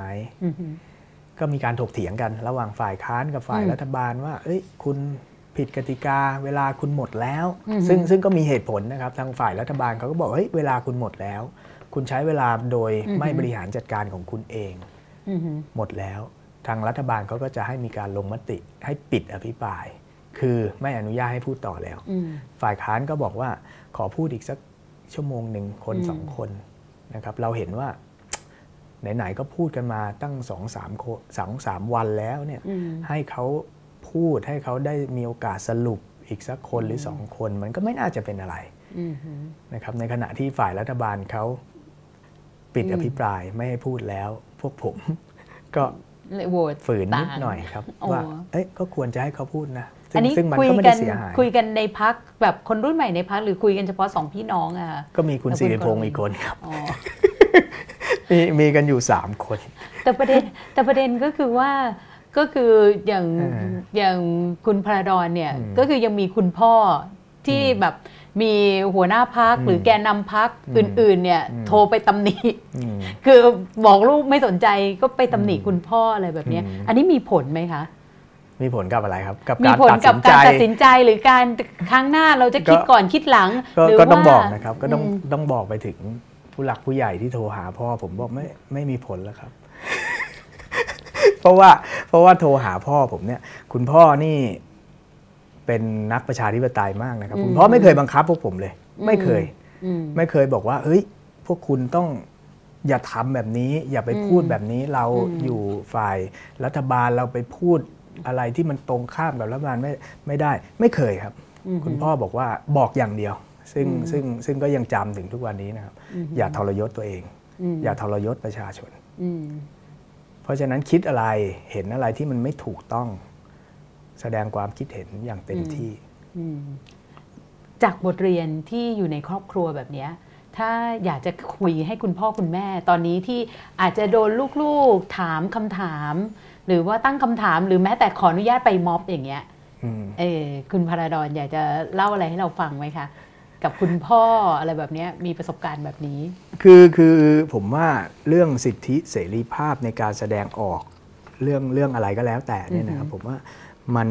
ไม่สามารถที่จะไปจำกัดกันได้หรอกครับ ทุกคนมีสิทธิเสรีภาพอย่างเท่าเทียมแล้วก็เสมอภาคกันตราบใดที่สิทธิเสรีภาพการการใช้สิทธิเสรีภาพของเราเนี่ยมันไม่ไปละเมิดต่อสิทธิเสรีภาพของคนอื่น คือพ่อผมพูดเสมอแล้วครับว่าเฮ้ยคุณทำอะไรก็ได้ แต่ขออย่างเดียว คุณอย่าไปทำให้คนอื่นเขาเดือดร้อนเช่นเดียวกันก็ก็ก็ต้องบอกกับน้องๆ เช่นเดียวกันนะครับ ว่าเฮ้ยสิทธิเสรีภาพเนี่ยมันเป็นเรื่องจำเป็น แต่ว่าสิทธิเสรีภาพของคนอื่นก็เป็นเรื่องจำเป็นเหมือนกัน เพราะฉะนั้นอย่าเอาสิทธิเสรีภาพของเรา ไปทำให้สิทธิเสรีภาพของคนอื่นเขาลดทอนลงแล้วถ้าบอกคุณพ่อคุณแม่ล่ะคะ ผมผมเชื่อว่าคุณพ่อคุณแม่ในยุคสมัยนี้ไม่มีใครบังคับลูกแล้วมั้งครับ มีแต่คนตามใจลูกทั้งนั้นเลยทุกวันนี้มองอย่างนั้นนะคะ เห็นมีหลายบ้านเห็นแบบว่าตามช่องต่างๆ บอกว่าเนี่ยอู้หลายบ้านทะเลาะกัน แต่ฉันไม่เคยเห็นการทะเลาะแบบจริงจังเลยนะคะ ก็เลยเผื่อใครมีข้อมูลน่าจะเป็นโจ๊กมากกว่ามั้งครับผมผมก็ยังไม่ค่อยเห็นมากนะครับ อ๋อมีมีมีมีที่กรมประชาเอามาทำไงคะ ที่โดนน้องๆเขาภาคทับไปเนี่ย อันนั้นก็อันหนึ่งนะคะ เดี๋ยวลองดูค่ะ ว่ามีคำถามจากคุณผู้ชมทางบ้านไหมนะคะหนึ่งชั่วโมงที่เราคุยกันเนี่ยเนื้อหาสาระน่าสนใจทีเดียวนะคะ โดยเฉพาะข้อสังเกตแล้วก็ข้ออที่ข้อเสนอแนะที่ทางคณะกรรมการจะมี อันนี้ก็จะเข้าสู่สภาปลายเดือนนี้ใช่ไหมคะอีกกี่วันน่าจะเข้าผมเสร็จแล้วอันนี้วันที่ 24 น่าจะเข้าอาทิตย์หน้าน่าจะทันครับอาทิตย์หน้านะคะ ก็จะเป็นยติแรก ๆ เลยนะคะ ก็ต้องดูว่ารัฐบาลจะตอบสนองยังไงนะคะ ค่ะ ขอดูคำถามนิดนึงค่ะ ขณะที่ไลฟ์อยู่เนี่ยตำรวจคุมตัวไม้อยู่ที่สพอสพอำเภอคลองหลวงคิดเห็นอย่างไรกับเรื่องนี้นะคะค่ะถูกจับมาจากที่ระยองแล้วก็เอามาที่คลองหลวงเลย เพราะว่าหลายคนก็ตั้งข้อสังเกตว่าเนี่ยคือป้องกันไม่ให้คุณไม้ประท้วง หรือแสดงตัวในช่วงที่รัฐบาลไปครมสัญจรหรือเปล่า คือก็อย่างที่บอกนะครับ ผมยืนยันในความคิดเห็นของผมชัดเจนครับว่าผมไม่เห็นด้วยกับการไปคุกคามกลุ่มแกนนำหรือใครก็แล้ว แต่ที่เป็นกลุ่มผู้ชุมนุมนะครับ มันเป็นเรื่องที่ไม่ถูกต้องและไม่ควรที่จะต้องสนับสนุนแล้วผมถึงได้บอกว่า ถ้ามีสองนาทีจะคุยกับท่านนายกจะบอกอะไร ก็คือจะบอกกับท่านเรื่องนี้แล้วครับว่าบอกกับทางเจ้าหน้าที่นะครับว่าการชุมนุมเนี่ย ผมคิดว่ามันเป็นสิทธิเสรีภาพขั้นพื้นฐานนะ อย่าไปดำเนินคดีกับเขา อย่าไปอย่าไปจับเขาด้วยเงื่อนไขด้วยข้อหาที่มันไม่สมเหตุสมผลนะครับใครทำผิดกฎหมายแน่นอน ผมไม่ได้บอกว่าให้เจ้าหน้าที่ตำรวจละเว้นการปฏิบัติหน้าที่ ใครทำผิดกฎหมายก็ว่ากันไปตามกฎหมาย แต่ว่าการตีความของกฎหมายนะครับ มันบางครั้งเนี่ยตีความด้วยความรุนแรงเกินไปหรือเปล่านะครับแล้วก็ต้องบอกชัดๆเลยครับว่า การจับตัวกลุ่มแกนนำผู้ชุมนุมเนี่ยมันไม่ได้หมายถึงการทำให้สถานการณ์การชุมนุมมันดีขึ้นนะครับ มันไม่ได้ทำให้กลุ่มผู้ชุมนุมเขากลัวนะครับ ตรงข้ามคุณยิ่งไปสร้างความเกลียดชังให้เขา คุณจับหนึ่งเนี่ยเขาก็ออกมาอีกสักหมื่นคน คุณจับสิบคนเขาก็ออกมาอีกแสนคน คุณไล่ไม่จนหรอครับ กลัวไหมคะ เพราะว่าจากการรับฟังมา คือ กลัวไหมว่าไอ้จุดที่คุณพระดอนบอกว่ามันจะเป็นจุดเปลี่ยนที่สำคัญเนี่ยว่าเราจะเดินหน้าไปเป็นรัฐธรรมนูญแบบอารยะ หรือมันจะฉีกออกไปอีกทางหนึ่ง จากไอ้การที่เนี่ยตำรวจ หรือเจ้าหน้าที่ฝ่ายความมั่นคงเนี่ยเล่นจับจับแบบนี้ค่ะ คือมันมันเกี่ยวเนื่องกันนะครับ ขณะนี้เนี่ยทางฝ่ายการเมืองกำลังเดินหน้าเพื่อตอบสนอง ข้อเรียกร้องของผู้ชุมนุม นั่นก็คือเรื่องการแก้รัฐธรรมนูญ เรื่องการแก้รัฐธรรมนูญนี่เป็นหนึ่งในข้อเรียกร้องต้องยอมรับนะครับ และทุกฝ่ายเนี่ยผมว่าวันนี้ทั้งสังคมเห็นตรงกันหมด ว่าต้องแก้รัฐธรรมนูญ เพราะฉะนั้นช่วงระยะเวลาของการแก้รัฐธรรมนูญเนี่ยมันมันมีเวลาของมันว่ามันจะต้องใช้เวลาพอสมควร เพราะว่าเราตั้งสสรเพื่อไปรับฟัง ช่วงเวลาพอสมควรในที่ว่านี่แหละ พยายามเอาเงื่อนไขที่จะสร้างความขัดแย้ง และสร้างความชิงชัง และสร้างการปะทะกันของกลุ่มคนหลายกลุ่มเนี่ยพยายามที่จะลดเงื่อนไขตรงนี้ลง ผมไม่ได้พูดถึงเฉพาะเจ้าหน้าที่นะครับ ผมพูดถึงกลุ่มผู้ชุมนุมด้วยว่าเงื่อนไขอะไรก็แล้ว แต่ที่มันจะทำให้ธงชัยคือการแก้รัฐธรรมนูญให้สำเร็จเนี่ยมันต้องถูกล้มเลิกไปเนี่ย ผมคิดว่าถึงเวลาที่เราต้องทุกฝ่ายเนี่ยต้องช่วยกัน ค่ะคำถามต่อมาเลยค่ะ สมัยตอนเป็นนักศึกษาความฝันของคุณพระดอนคืออะไรคะตอนนี้ความฝันยังคงเดิมอยู่ไหม ความฝันตอนนั้นเหรอครับ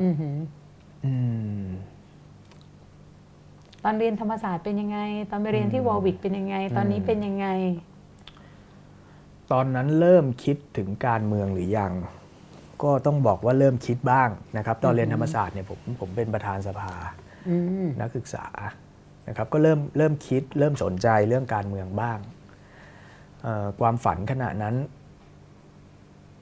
ผมคิดว่ายังเหมือนเดิมนะครับ ผมเจตนารมณ์ของการเข้ามาทำการเมืองของผมอย่างนี้ดีกว่า เจตนาเจตนารมณ์ของการเข้ามาทำการเมืองเมื่อหลังจากที่เรียนจบมากับวันนี้เนี่ย มันยังเหมือนเดิมยังไม่เปลี่ยนครับก็คือเรื่องของการมุ่งมั่นสู่รัฐสวัสดิการใช่ไหมคะพูดแบบนั้นได้ไหมอยากจะเห็น อยากจะเห็นความเท่าเทียมของประชาชนนะคะแล้วก็ยังทำอยู่แม้ว่าจะเผชิญข้อเท็จจริงทางการเมือง หรือความเป็นจริงของสังคมก็ตามนะคะอ่า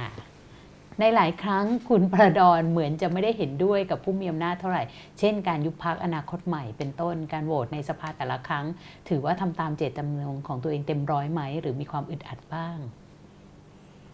ก็อย่างที่อย่างที่ผมบอกนะครับว่า ผมไม่ได้ยืนอยู่ข้างไหน สิ่งที่ผมยืนอยู่อย่างเดียวก็คือ ผมยืนอยู่บนหลักการของความของความถูกต้อง ยืนอยู่บนหลักนิติรัฐ ผมเชื่อว่าประเทศเนี่ยมันต้องมันมันมันต้องปกครองด้วยกฎหมายอะกฎหมายควรจะบังคับใช้กับคนทุกคนอย่างเท่าเทียม กฎหมายไม่ควรที่จะไปเลือกปฏิบัติกับคนกลุ่มใดกลุ่มหนึ่งหรือเลือกปฏิบัติ เป็นไปในทางเสียหาย หรือเป็นไปในทางลบกับคนที่ออยู่ฝั่งตรงข้ามผู้มีอำนาจ และตีความไปในทางบวกกับผู้ที่เป็นผู้ถือครองอำนาจอยู่ในขณะนั้น นะครับผมผมยึดหลักแบบนี้นะครับ จะเห็นว่าผมนี่ชีวิตผมเป็นผู้แทนมาสามสี่สมัย ผมไม่เคยเป็นฝ่ายค้านนะครับผมอยู่ฝ่ายรัฐบาลตลอด แล้วผมก็จะถูกคนในรัฐบาลด่าตลอดว่าทำตัวเหมือนฝ่ายค้าน พวกคุณเนี่ยเป็นฝ่ายค้านในฝ่ายรัฐบาลเพราะผมยืนหลักแบบนี้แหละครับพวกผมพวกผมค่อนข้างจะชัดเจนกับกับหลักการตรงนี้เพ ราะแบบนี้เลยไหมคะ เลยทำให้มีคนบอกว่ามีพักคนรุ่นใหม่บางพักมาจีบคุณปรดอนว่าจะย้ายพักไหมอะไรแบบเนี้ยผมผมอยู่ที่พักภูมิใจไทยก็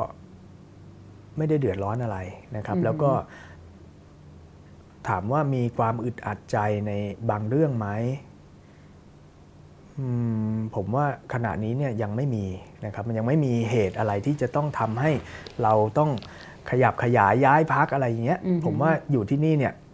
ทางผู้หลักผู้ใหญ่ก็ให้อิสระ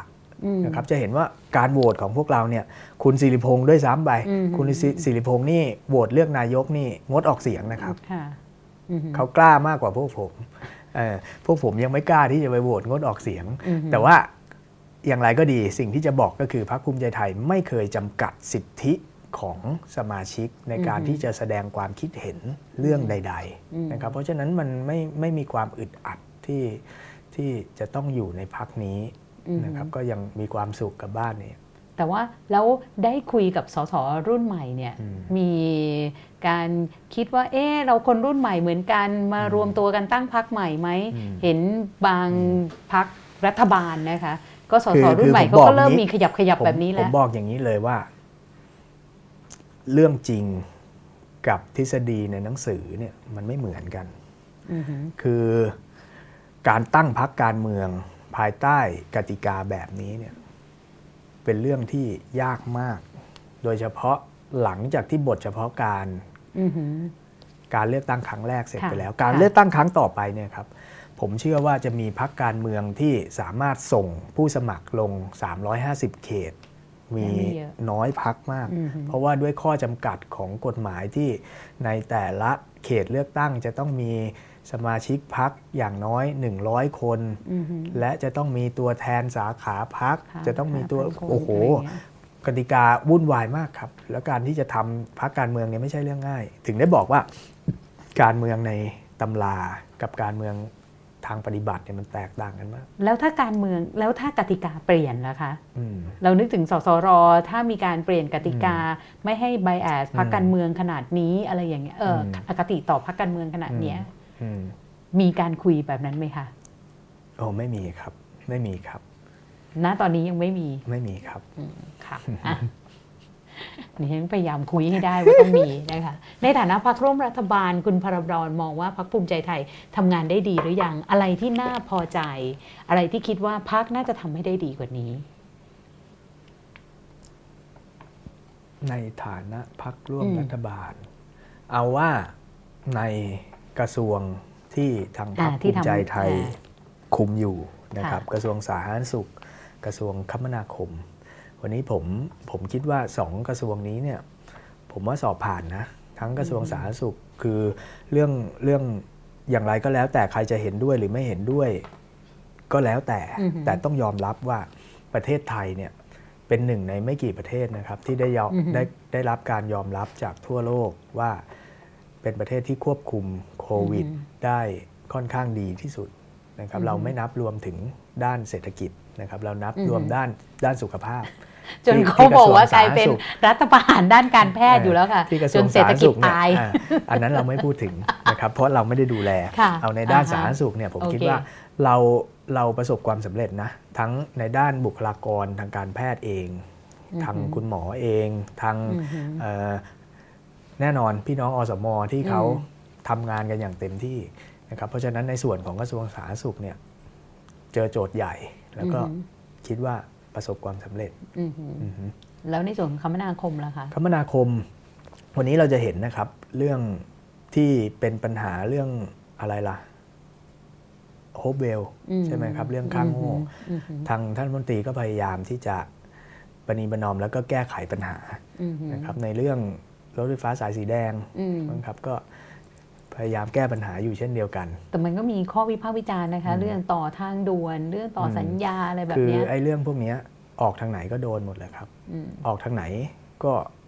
ถูกวิพากษ์วิจารณ์ได้ทั้งหมด แต่ผมเชื่อว่าสิ่งที่ทำออกมาเนี่ยมันทำประโยชน์ให้กับประเทศมากที่สุด และในฐานะที่พักเป็นพักร่วมส่วนหนึ่งเนี่ยในการประคองรัฐนาวาล่ะคะ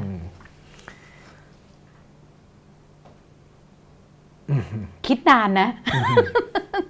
คืออย่างที่บอกครับว่าพรรคภูมิใจไทยเนี่ยอยู่ในสถานะของพรรคร่วมนะครับ แต่ว่าก็จะเห็นว่ามีหลายครั้งนะครับที่เราพยายามที่จะแสดงให้เห็นว่า เอ๊มันไม่ใช่สิ่งที่ไม่ถูกต้องแล้วเราจะต้องทำตามนะ เช่นในเรื่องของรัฐธรรมนูญเนี่ยเราเป็น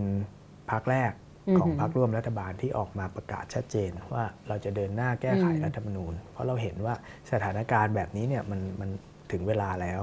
ก็เลยมีคนวิพากษ์วิจารณ์ว่าภูมิใจไทยเนี่ยเด้งรับเร็วในหลายเรื่อง บางครั้งเนี่ยเร็วแบบเป็นผลดีนะ ต่อในฐานะพรรคร่วมรัฐบาลเพื่อช่วยแก้ไขแก้ไขวิกฤต อย่างกรณีการเสนอขอแก้ไขรัฐธรรมนูญ หรือแม้แต่กรณีของไอ้ตอนที่มีปัญหาเรื่องความตกลงหุ้นส่วนเศรษฐกิจภาคพื้นแปซิฟิก CPTPP อันนั้นพรรคภูมิใจไทยก็เป็นพรรคแรก ๆ ที่นำเสนอยติเข้าตั้งคณะกรรมการใช่ไหมคะแต่บางคนเขาก็บอกว่าเหมือนเหมือนถีบหัวส่งเพื่อน อะไรแบบนี้อ๋อไม่ใช่คุณพระดอนมองยังไงคะไม่ใช่หรอกครับ คือในฐานะที่เราพักภูมิใจไทยเป็นสถาบันทางการเมืองต้องบอกคือเราก็รับฟังตอนนี้สามารถเรียกได้แล้วใช่ไหมว่าเป็นสถาบันทางการเมืองใช่ครับเราเป็นพักอันดับสามนะครับในสภาผู้แทน เราเราเห็นว่าเราเป็นตัวแทนของประชาชน เพราะฉะนั้นสิ่งที่ประชาชนเรียกร้องเนี่ยพักการเมืองในฐานะที่เป็นตัวแทนของเขา เป็นสถาบันทางการเมือง จำเป็นที่จะต้องรับฟังด้วยเหตุด้วยผล อะไรก็แล้วแต่ที่เป็นผลประโยชน์ของประชาชน มันจะต้องตอบสนองเขาภูมิใจไทยมีทีมสื่อ ไม่แน่ใจว่าจะเรียกว่าทีมสื่อได้หรือเปล่า คือทีมที่คอยฟังสังคมอะไรแบบนี้อยู่ไหมคะ หรือว่าทีมสื่อที่คอยแบบดูแลภาพลักษณ์เอาข่าวออกไปเอาข่าวผลงานออกไปเพราะทำไมมันถึงมากกว่าพักอื่นๆอะคนที่คอยฟังกระแสสังคมเนี่ย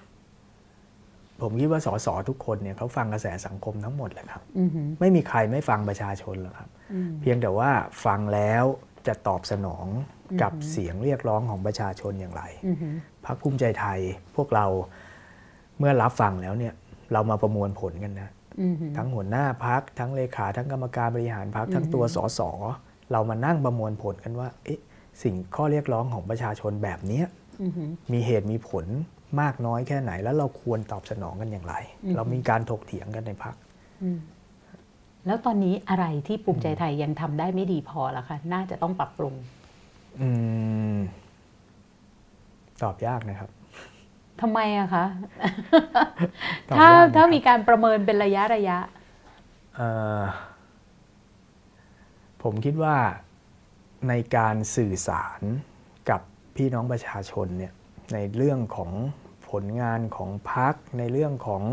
บทบาทหน้าที่ของผู้แทนในในสภาแบบนี้การประชาสัมพันธ์สื่อสารกับประชาชนเนี่ยค่อนข้างที่จะน้อย วันนี้ประชาชน มักจะพูดว่า เอ๊ะ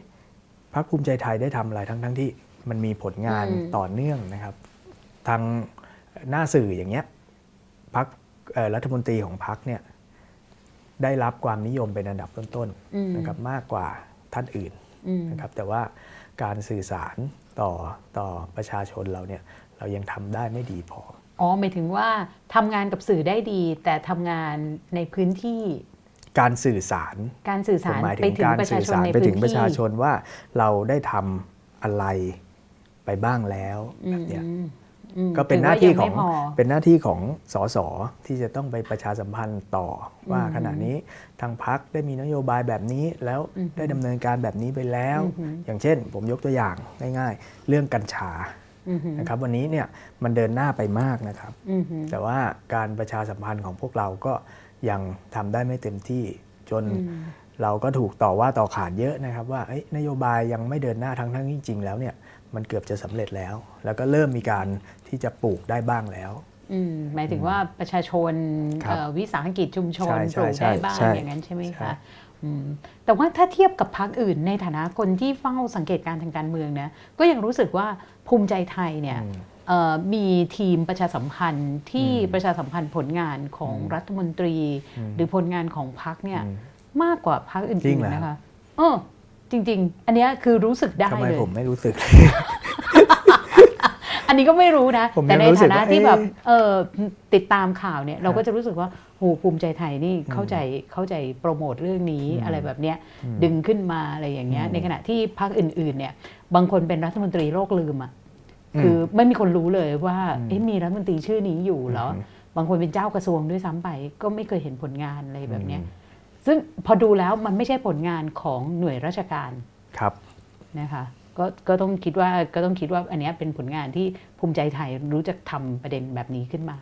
นะคะแต่ว่าแต่แต่คุณพระดอนอาจจะมองต่างว่าเนี่ยน่าจะทำได้มากกว่านี้ผมคิดว่าน่าจะได้มากกว่านี้เพราะว่าสิ่งที่ทำเนี่ยมันมันค่อนข้างที่จะมากกว่านี้เยอะค่ะก็ดูคำถามต่อไปนะคะ หนึ่งในกรณีที่ตั้งคำถามกับภูมิใจไทยก็คือการดูดสสงูเห่า จนถึงขั้นออกมาแฉกัน คุณพระดอนเนี่ยในฐานะเป็นนักการเมืองรุ่นใหม่มองเรื่องนี้ยังไงคะงูเห่าจากพักอนาคตใหม่ ใช่ค่ะ น่าจะหมายถึงเคสพักอนาคตใหม่ใช่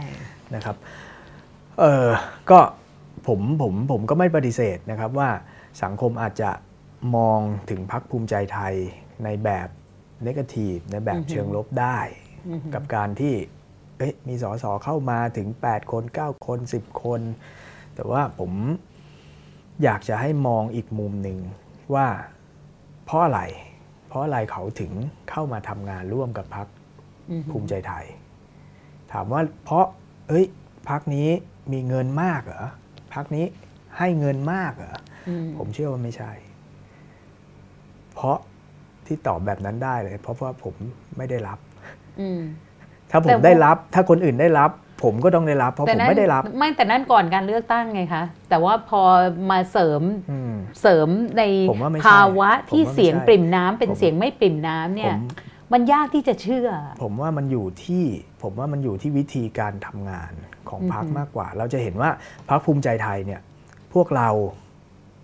ทำงานกันไม่มีการเมืองเลยนะครับและจะเห็นว่า ก่อนเรื่องรัฐธรรมนูญเนี่ยเราไม่เคยเอาประเด็นการเมืองมาพูดถึงเลยนะครับ ครั้งแรกที่หัวหน้ามีการถแถลงคือเรื่องรัฐธรรมนูญที่เป็นประเด็นการเมือง นอกนั้นเป็นประเด็นเรื่องเกี่ยวกับปากท้องของประชาชนทั้งหมด เราทำงานด้วยด้วยด้วยเรื่องของเนี่ยเรื่องของความเดือดร้อนของประชาชน เอาปัญหาประชาชนไปหาลือในสภา แล้วก็พยายามแก้ไขปัญหาที่มันสามารถที่จะทำได้อย่างหน่วยงานที่เกี่ยวข้องอย่างเนี้ยทางผู้หลักผู้ใหญ่เขาพอประสานงานได้หรือไม่อย่างเงี้ยไปหาลือในสภา พอผู้หลักผู้ใหญ่เขาได้ยินขึ้นมา อย่างเงี้ยก็เอาไปแก้ไข ผมคิดว่าน่าจะเป็นอย่างนั้นมากกว่ามั้งแต่ดีนะคะ ขอบคุณที่ไม่ตอบว่าเพลินเพราะอุดมการตรงกัน อันนั้นอาจจะรู้สึกแบบแบบอาจจะเห็นค้านมากกว่า แต่อย่างนี้ถ้าลองมองในมุมกลับกัน สมมุติว่าพรรคใหญ่ๆอย่างพลังประชารัฐเนี่ยมาดูดสสของภูมิใจไทยไปบ้างเนี้ย ภูมิใจไทยจะคิดยังไงอะคะในฐานะที่เป็นเพื่อนสอสอด้วยกันผมผมว่ามันเป็นอิสระทางมันเป็นเอกสิทธิ์อะของของสอสอแต่ละคน หลังจากที่มีการยุบพักต้องต้องยอมรับว่าพักอนาคตใหม่เนี่ยเขาถูกยุบพักแล้วกลุ่มสอสอเนี่ยเขาเป็นอิสระเขาสามารถที่จะเลือกสังกัดพักใดก็ได้ถูกไหมครับ ทีนี้เขาเลือกจะไปสังกัดพัก ไหนเนี่ยก็คือการตัดสินใจโดยโดยปัจเจกของเขา สิ่งที่เขาจะต้องไปตอบกับสังคมในเขตเลือกตั้งของเขา ก็คือการเลือกตั้งครั้งหน้าว่าประชาชนจะเห็นด้วยหรือเห็นต่างกับเขาอย่างไร เมื่อส่วนตัวสสเขาเห็นว่าเขาย้ายมาอยู่พักนี้แล้ว เขาสามารถที่จะทำงานทางการเมืองได้มากกว่าพักอื่น ก็ต้องไปถามชาวบ้านครับว่าเออเมื่อย้ายมาอยู่พักนี้แล้วเนี่ยชาวบ้านเห็นอย่างไร เขาทำงานสนองความต้องการกับประชาชนในพื้นที่ได้ไหมดีขึ้นอย่างที่ตัวสสคิดไหมถ้าเขาทำได้ดี ชาวบ้านก็จะตอบรับในครั้งหน้าว่าเขาทำได้ดีเขาก็เลือกกลับมาเป็นผู้แทน แต่ถ้าชาวบ้านเห็นต่าง ว่า เอ้ย ฉันไม่ได้เลือกให้คุณเข้ามาทำหน้าที่แบบที่คุณทำอยู่ฉันตั้งใจจะให้ คุณเข้ามาทำหน้าที่อีกรูปแบบหนึ่ง การเลือกตั้งครั้งหน้ามันก็จะตอบโจทย์ เพราะฉะนั้นผมว่าทั้งหมดทั้งสิ้นเนี่ยมันมันอยู่ที่การตัดสินใจของตัวสสนะครับแล้วก็การตัดสินใจของประชาชนด้วยว่าสุดท้ายแล้วสิ่งที่ต่อสสตัดสินใจเนี่ยมันตรงกับจริตหรือตรงกับความต้องการที่ประชาชนเขาจะตัดสินใจไหมภูมิใจไทยเนี่ยคุณพระดอนบอกว่าเป็นสถาบันทางการเมือง อยากเห็นภูมิใจไทยโตไปในทิศทางไหนอะคะ โตไปในแบบที่คนเลือกเพราะเป็นพัก หรือว่ามีสสได้มาก เพราะว่าเป็นคน คือเราทำงานทั้งสองรูปแบบนะครับ บางพักการเมืองเนี่ยพยายามที่จะขายขายนโยบายของพักโดยที่ไม่ไม่ได้สนใจว่าตัวบุคคลจะเป็นใคร ส่วนของเราเนี่ยเราพยายามที่จะทำสองด้าน เพราะต้องยอมรับว่า การจะมีนโยบายพักขึ้นมาได้เนี่ยมันต้องมาจากประชาชน มันต้องมาจากความต้องการของประชาชน มันต้องมาจากสสที่ไปฟังความต้องการของประชาชนขึ้นมา แล้วเอามาเขียนเป็นนโยบาย เพราะฉะนั้นเราทำงานทั้งสองด้าน คือสสต้องมีความผูกพันใกล้ชิดกับประชาชนด้วย ในขณะเดียวกันตัวนโยบายของพรรคจะต้องตอบโจทย์ปัญหาภาพรวมของประเทศทั้งหมดด้วย ดังนั้นก็ทำงานสองด้านอยากจะโตไปเป็นแบบพักที่มีสอสอเยอะๆไหมคะผมผมคิดว่านี้เนี่ยมันเกินสิ่งที่ผมจะตอบแล้วต้องไปถามทางหัวหน้าพักทางผู้บริหารพักเอาสักวันหนึ่งเราก็อาจจะเป็นแบบฝ่ายบริหารของพักได้ก็ต้องบอกแบบนี้ตอบบนหลักการตอบบนหลักการว่า การจะทำให้นโยบายของพักเป็นจริงขึ้นมาได้เนี่ย มันก็จะต้องเป็นพักอันดับหนึ่งเป็นแกนนำในการจัดตั้งรัฐบาล หัวหน้าพักจะต้องเป็นนายกรัฐมนตรี เพื่อเอานโยบายต่างๆ ที่พักได้สัญญากับประชาชน ไปทำให้มันเกิดเป็นรูปร่างเป็นตัวนโยบายขึ้นมา เพราะฉะนั้นแน่นอนครับในทางทฤษฎีเนี่ยพักอันดับหนึ่งก็สามารถที่จะตอบโจทย์ปัญหาของพี่น้องประชาชนได้มากที่สุดค่ะ ขอดูคำถามต่อไปเลยนะคะกำลังจะถามเลยในใจ เมื่อกี้เมื่อกี้กำลังจะคิดอยู่ว่าจะถามคุณพลาดอนว่าลองนึกภาพตัวเองเป็นฝ่ายค้าน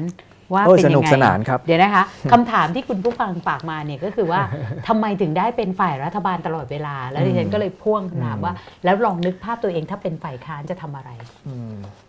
ไอ้นี่ไอ้นี่ถามผมก็ไม่ได้ นะครับผมไม่ได้มีอำนาจตัดสินใจในการร่วมรัฐบาลหรือว่าจะไม่ร่วมรัฐบาล แต่ว่าเอาว่าพักที่ผมไปอยู่ ก็คงโชคดีมั้งครับ ที่ถึงเวลาผมไปอยู่ก็อยู่ฝ่ายรัฐบาลตลอดนะครับพักภูมิใจไทยอาจจะไม่ใช่โชคดีค่ะอาจจะเล่นการเมืองเก่ง เมื่อสมัยที่แล้วพักภูมิใจไทย ผมไม่ได้อยู่พักภูมิใจไทยเขาก็ไปเป็นฝ่ายค้านนะครับแต่ว่าผู้เล่น แต่ว่าประเด็นเรื่องว่าถ้าเป็นฝ่ายค้าน จะเป็นอย่างไรใช่ไหมครับก็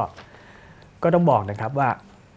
อาจจะได้มีโอกาสแสดงบทบาทได้มากขึ้นนะครับในในในบทบาทของฝ่ายค้านแต่ว่าถามว่าตัวตนจะเปลี่ยนแปลงไปไหมถ้าเป็นฝ่ายค้านถามว่าจะเปลี่ยนแปลงเป็นหน้ามือเป็นหลังมือเลยหรือไม่ ก็คงตอบว่าไม่ใช่ เพราะวันนี้ก็ทำตัวเป็นเหมือนฝ่ายค้านในรัฐบาลอยู่แล้ว ถ้า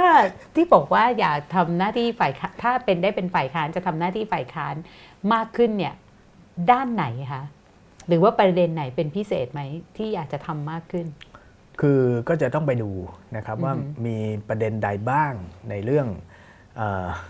แน่นอนการทำหน้าที่ฝ่ายค้านก็จะต้องไปดูในประเด็นทุจริตคอร์รัปชัน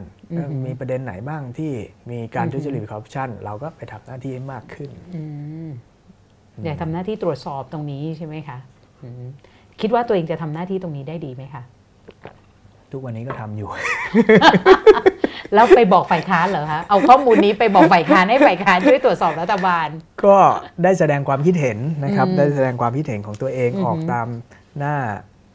สาธารณะของตัวเองบ้างออกสื่อบ้างนะครับ ปกติคุณพระดอนเล่น Facebook ใช่ครับ แล้วทวิตเตอร์เล่นไหมคะทวิตเตอร์เอาไว้ส่องครับ เอาไว้ส่อง แล้วแล้วส่องประเภทไหนบ้างคะ ประเภทที่ว่าเอามาบอกพรรคว่าเราควรจะเอาทิศทางนี้ทิศทางนั้นดูจากตรงไหน ไม่หรอกครับก็ดูทั่วไปแหละครับ ดูข่าวดูเทรนด์ของโลก ดูเทรนด์ของสังคมว่าเทรนด์ของสังคมวันนี้เป็นยังไงโดยเฉพาะของกลุ่ม วัยรุ่นนะครับ ก็ดูใน Twitter ก็จะเห็นเทรนด์มากกว่าดูใน Facebook เวลาไปคุยกับเขาเนี่ยคุณพระดอนบอกว่าไปคุยตอนที่น้องๆที่ไม่ได้อยู่บนเวทีเนี่ยคุยกับเขารู้เรื่องไหมคะหรือเขารู้สึกว่า เอ๊ะ เรากำลังสื่อสารกับลุงอยู่ ไม่ได้ขนาดนั้น ไม่ลุง ไม่ลุงครับไม่ลุงครับยังยังเรียกพี่อยู่ ยังเรียกพี่อยู่ โอเคค่ะ คำถามต่อไปนะคะ ให้ประเมินฐานะนักการเมืองอาชีพ สัญญาณการรัฐประหารกับสัญญาการเลือกสัญญาณการเลือกตั้งอะไรแรงกว่ากัน สัญญาณการเลือกตั้งเนี่ยต้องบอกว่าหมุดหมายของการเลือกตั้งวันนี้เนี่ยมันมันผมว่ามันไม่ใช่หมุดหมายแล้ว ถ้าหมุดหมายของสังคมคือการเลือกตั้ง ผมว่าตีโจทย์ผิด เพราะว่าการเลือกตั้งวันนี้ไม่ตอบโจทย์ เลือกตั้งบนสถานการณ์แบบนี้เนี่ยไม่ตอบโจทย์ เพราะว่ากติกาเดิม เพราะว่าองค์คาพยพภายใต้รัฐธรรมนูญยังเหมือนเดิม กกตองค์กรอิสระต่างๆเนี่ยยังเป็นเหมือนเดิม เพราะฉะนั้นเลือกตั้งตอนนี้ไม่ตอบโจทย์ ก็อาจจะต้องมีการร่างรัฐธรรมนูญ เพื่อเดินหน้าสู่การเลือกตั้งในภายหลังนะครับ ส่วนการปฏิวัติวันนี้เนี่ยพูดยากนะครับว่ามันจะเกิดหรือไม่ แต่ว่า พูดได้อย่างหนึ่งว่า มันไม่ได้เรื่องที่เกิดง่าย ๆนะครับ แล้วถ้าเกิดการปฏิวัติรัฐประหารขึ้นมาในประเทศขณะนี้เนี่ย ผมว่ามันจะรุนแรงมากกว่าทุกครั้งซึ่งคนที่คิดจะทำก็ต้องคิดให้ดีว่า ความสูญเสีย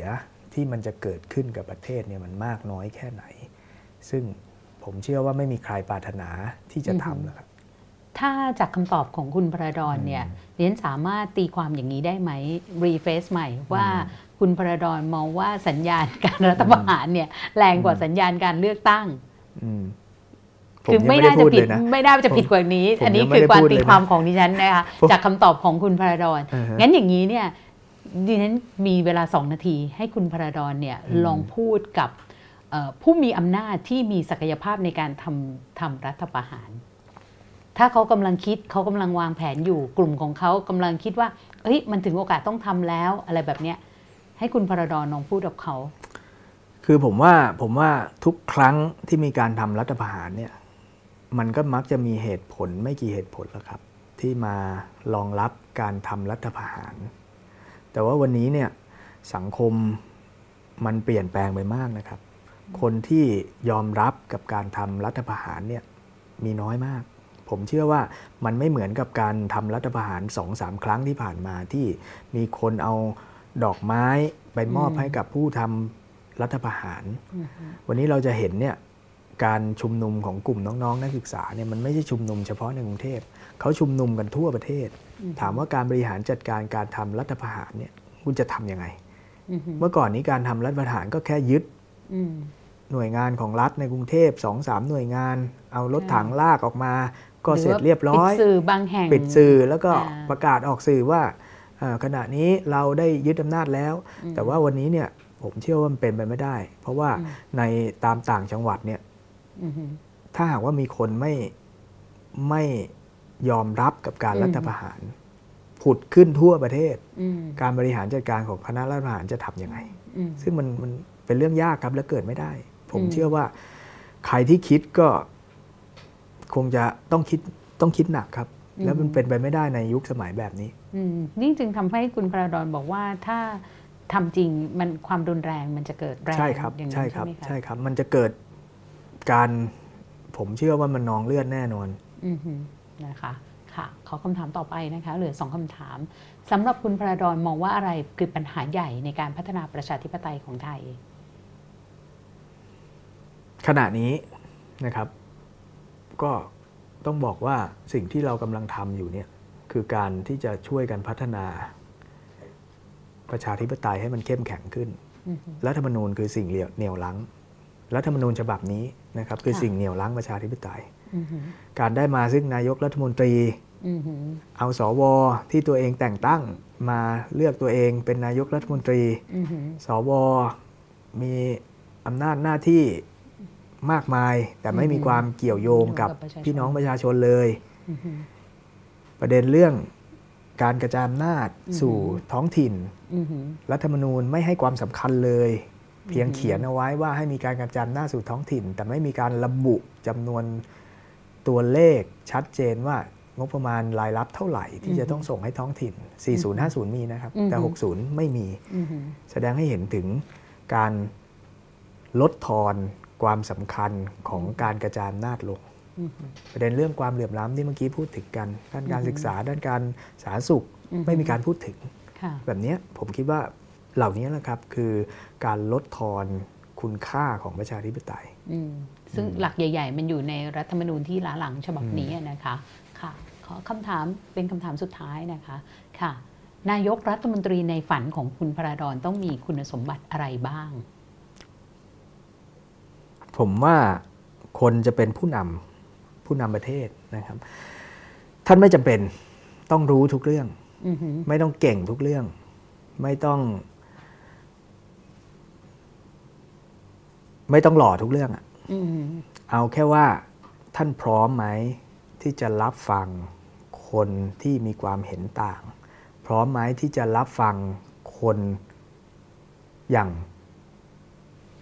เข้าใจ อย่างเขาเรียกว่าอะไร รับฟังแบบไม่มีอคติ แล้วเอาสิ่งที่ได้ฟังเนี่ยไปตรึกตรองด้วยเหตุด้วยผล แล้วก็นำไปสู่การแก้ไขปัญหา ผมคิดว่า priority แรกของคนที่จะเป็นผู้นำคือจะต้องเป็นผู้ฟังที่ดี จะต้องพร้อมที่จะรับฟังในในในทุกรูปแบบแล้วกวาดสายตาทั่วการเมืองไทยตอนนี้เห็นคนแบบนั้นไหมคะ โอเคคำถามไหนยิ้มแล้วไม่ตอบนะคะ ก็ไม่เป็นไรค่ะก็เดี๋ยวจะหาว่าอวยกำลังจะถามเลย ว่าอย่างคุณอนุทินนี่พอได้ไหมอะไรแบบนี้มีคนหนึ่งก็เดี๋ยวจะหาว่าอวยเองอย่าพูดดีกว่างั้นก็เก็บไว้นะคะ ก็สังคมไทยนะคะอย่างที่คุณพระดอนบอกว่าช่วงนี้มันเป็นช่วงจะบอกว่ามันเป็นหมุดหมายสำคัญ แล้วมันก็จะเป็นหัวเลี้ยวหัวต่อก็ได้เหมือนกัน จะไปทางความรุนแรงก็มีโอกาส จะไปทางพัฒนาการในสู่สิ่งที่ดีขึ้น มันก็ได้นะคะ ซึ่งทั้งหมดเนี่ยการฟังกันมากขึ้น การเข้าใจกันมากขึ้น แล้วก็พยายามที่จะไปสู่การพัฒนาการทั้งการเมืองและสังคม การลดความเดือมล้ำเนี่ยเป็นเรื่องสำคัญมาก ๆ นะคะ วันนี้เนี่ยในฐานะของรายการวันโอวันวันออนวันเนี่ย รู้สึกเป็นเกียรติมากๆนะคะ ที่ได้คุยกับคุณพระดอนปิศนานันทคุณนะคะ ซึ่งท่านเป็นสสอ่างทองพักภูมิใจไทย แล้วก็ยังเป็นประธานคณะกรรมาการวิสามันรับฟังความคิดเห็นนิสิตนักศึกษานักเรียนนะคะแล้วก็ประชาชนสภาผู้แทนราษฎรด้วย วันนี้ขอบคุณมากๆนะคะขอบคุณครับขอบคุณค่ะแล้วก็ สัปดาห์หน้านะคะ เดี๋ยวติดตามกันได้นะคะว่าวันโอวันวันออนวันจะคุยกับใครนะคะ แต่แน่นอนค่ะว่าเราเกาะติดทุกสถานการณ์นะคะ วันนี้ขอบคุณมาก ๆ นะคะ สวัสดีค่ะ ขอบคุณครับ ขอบคุณครับ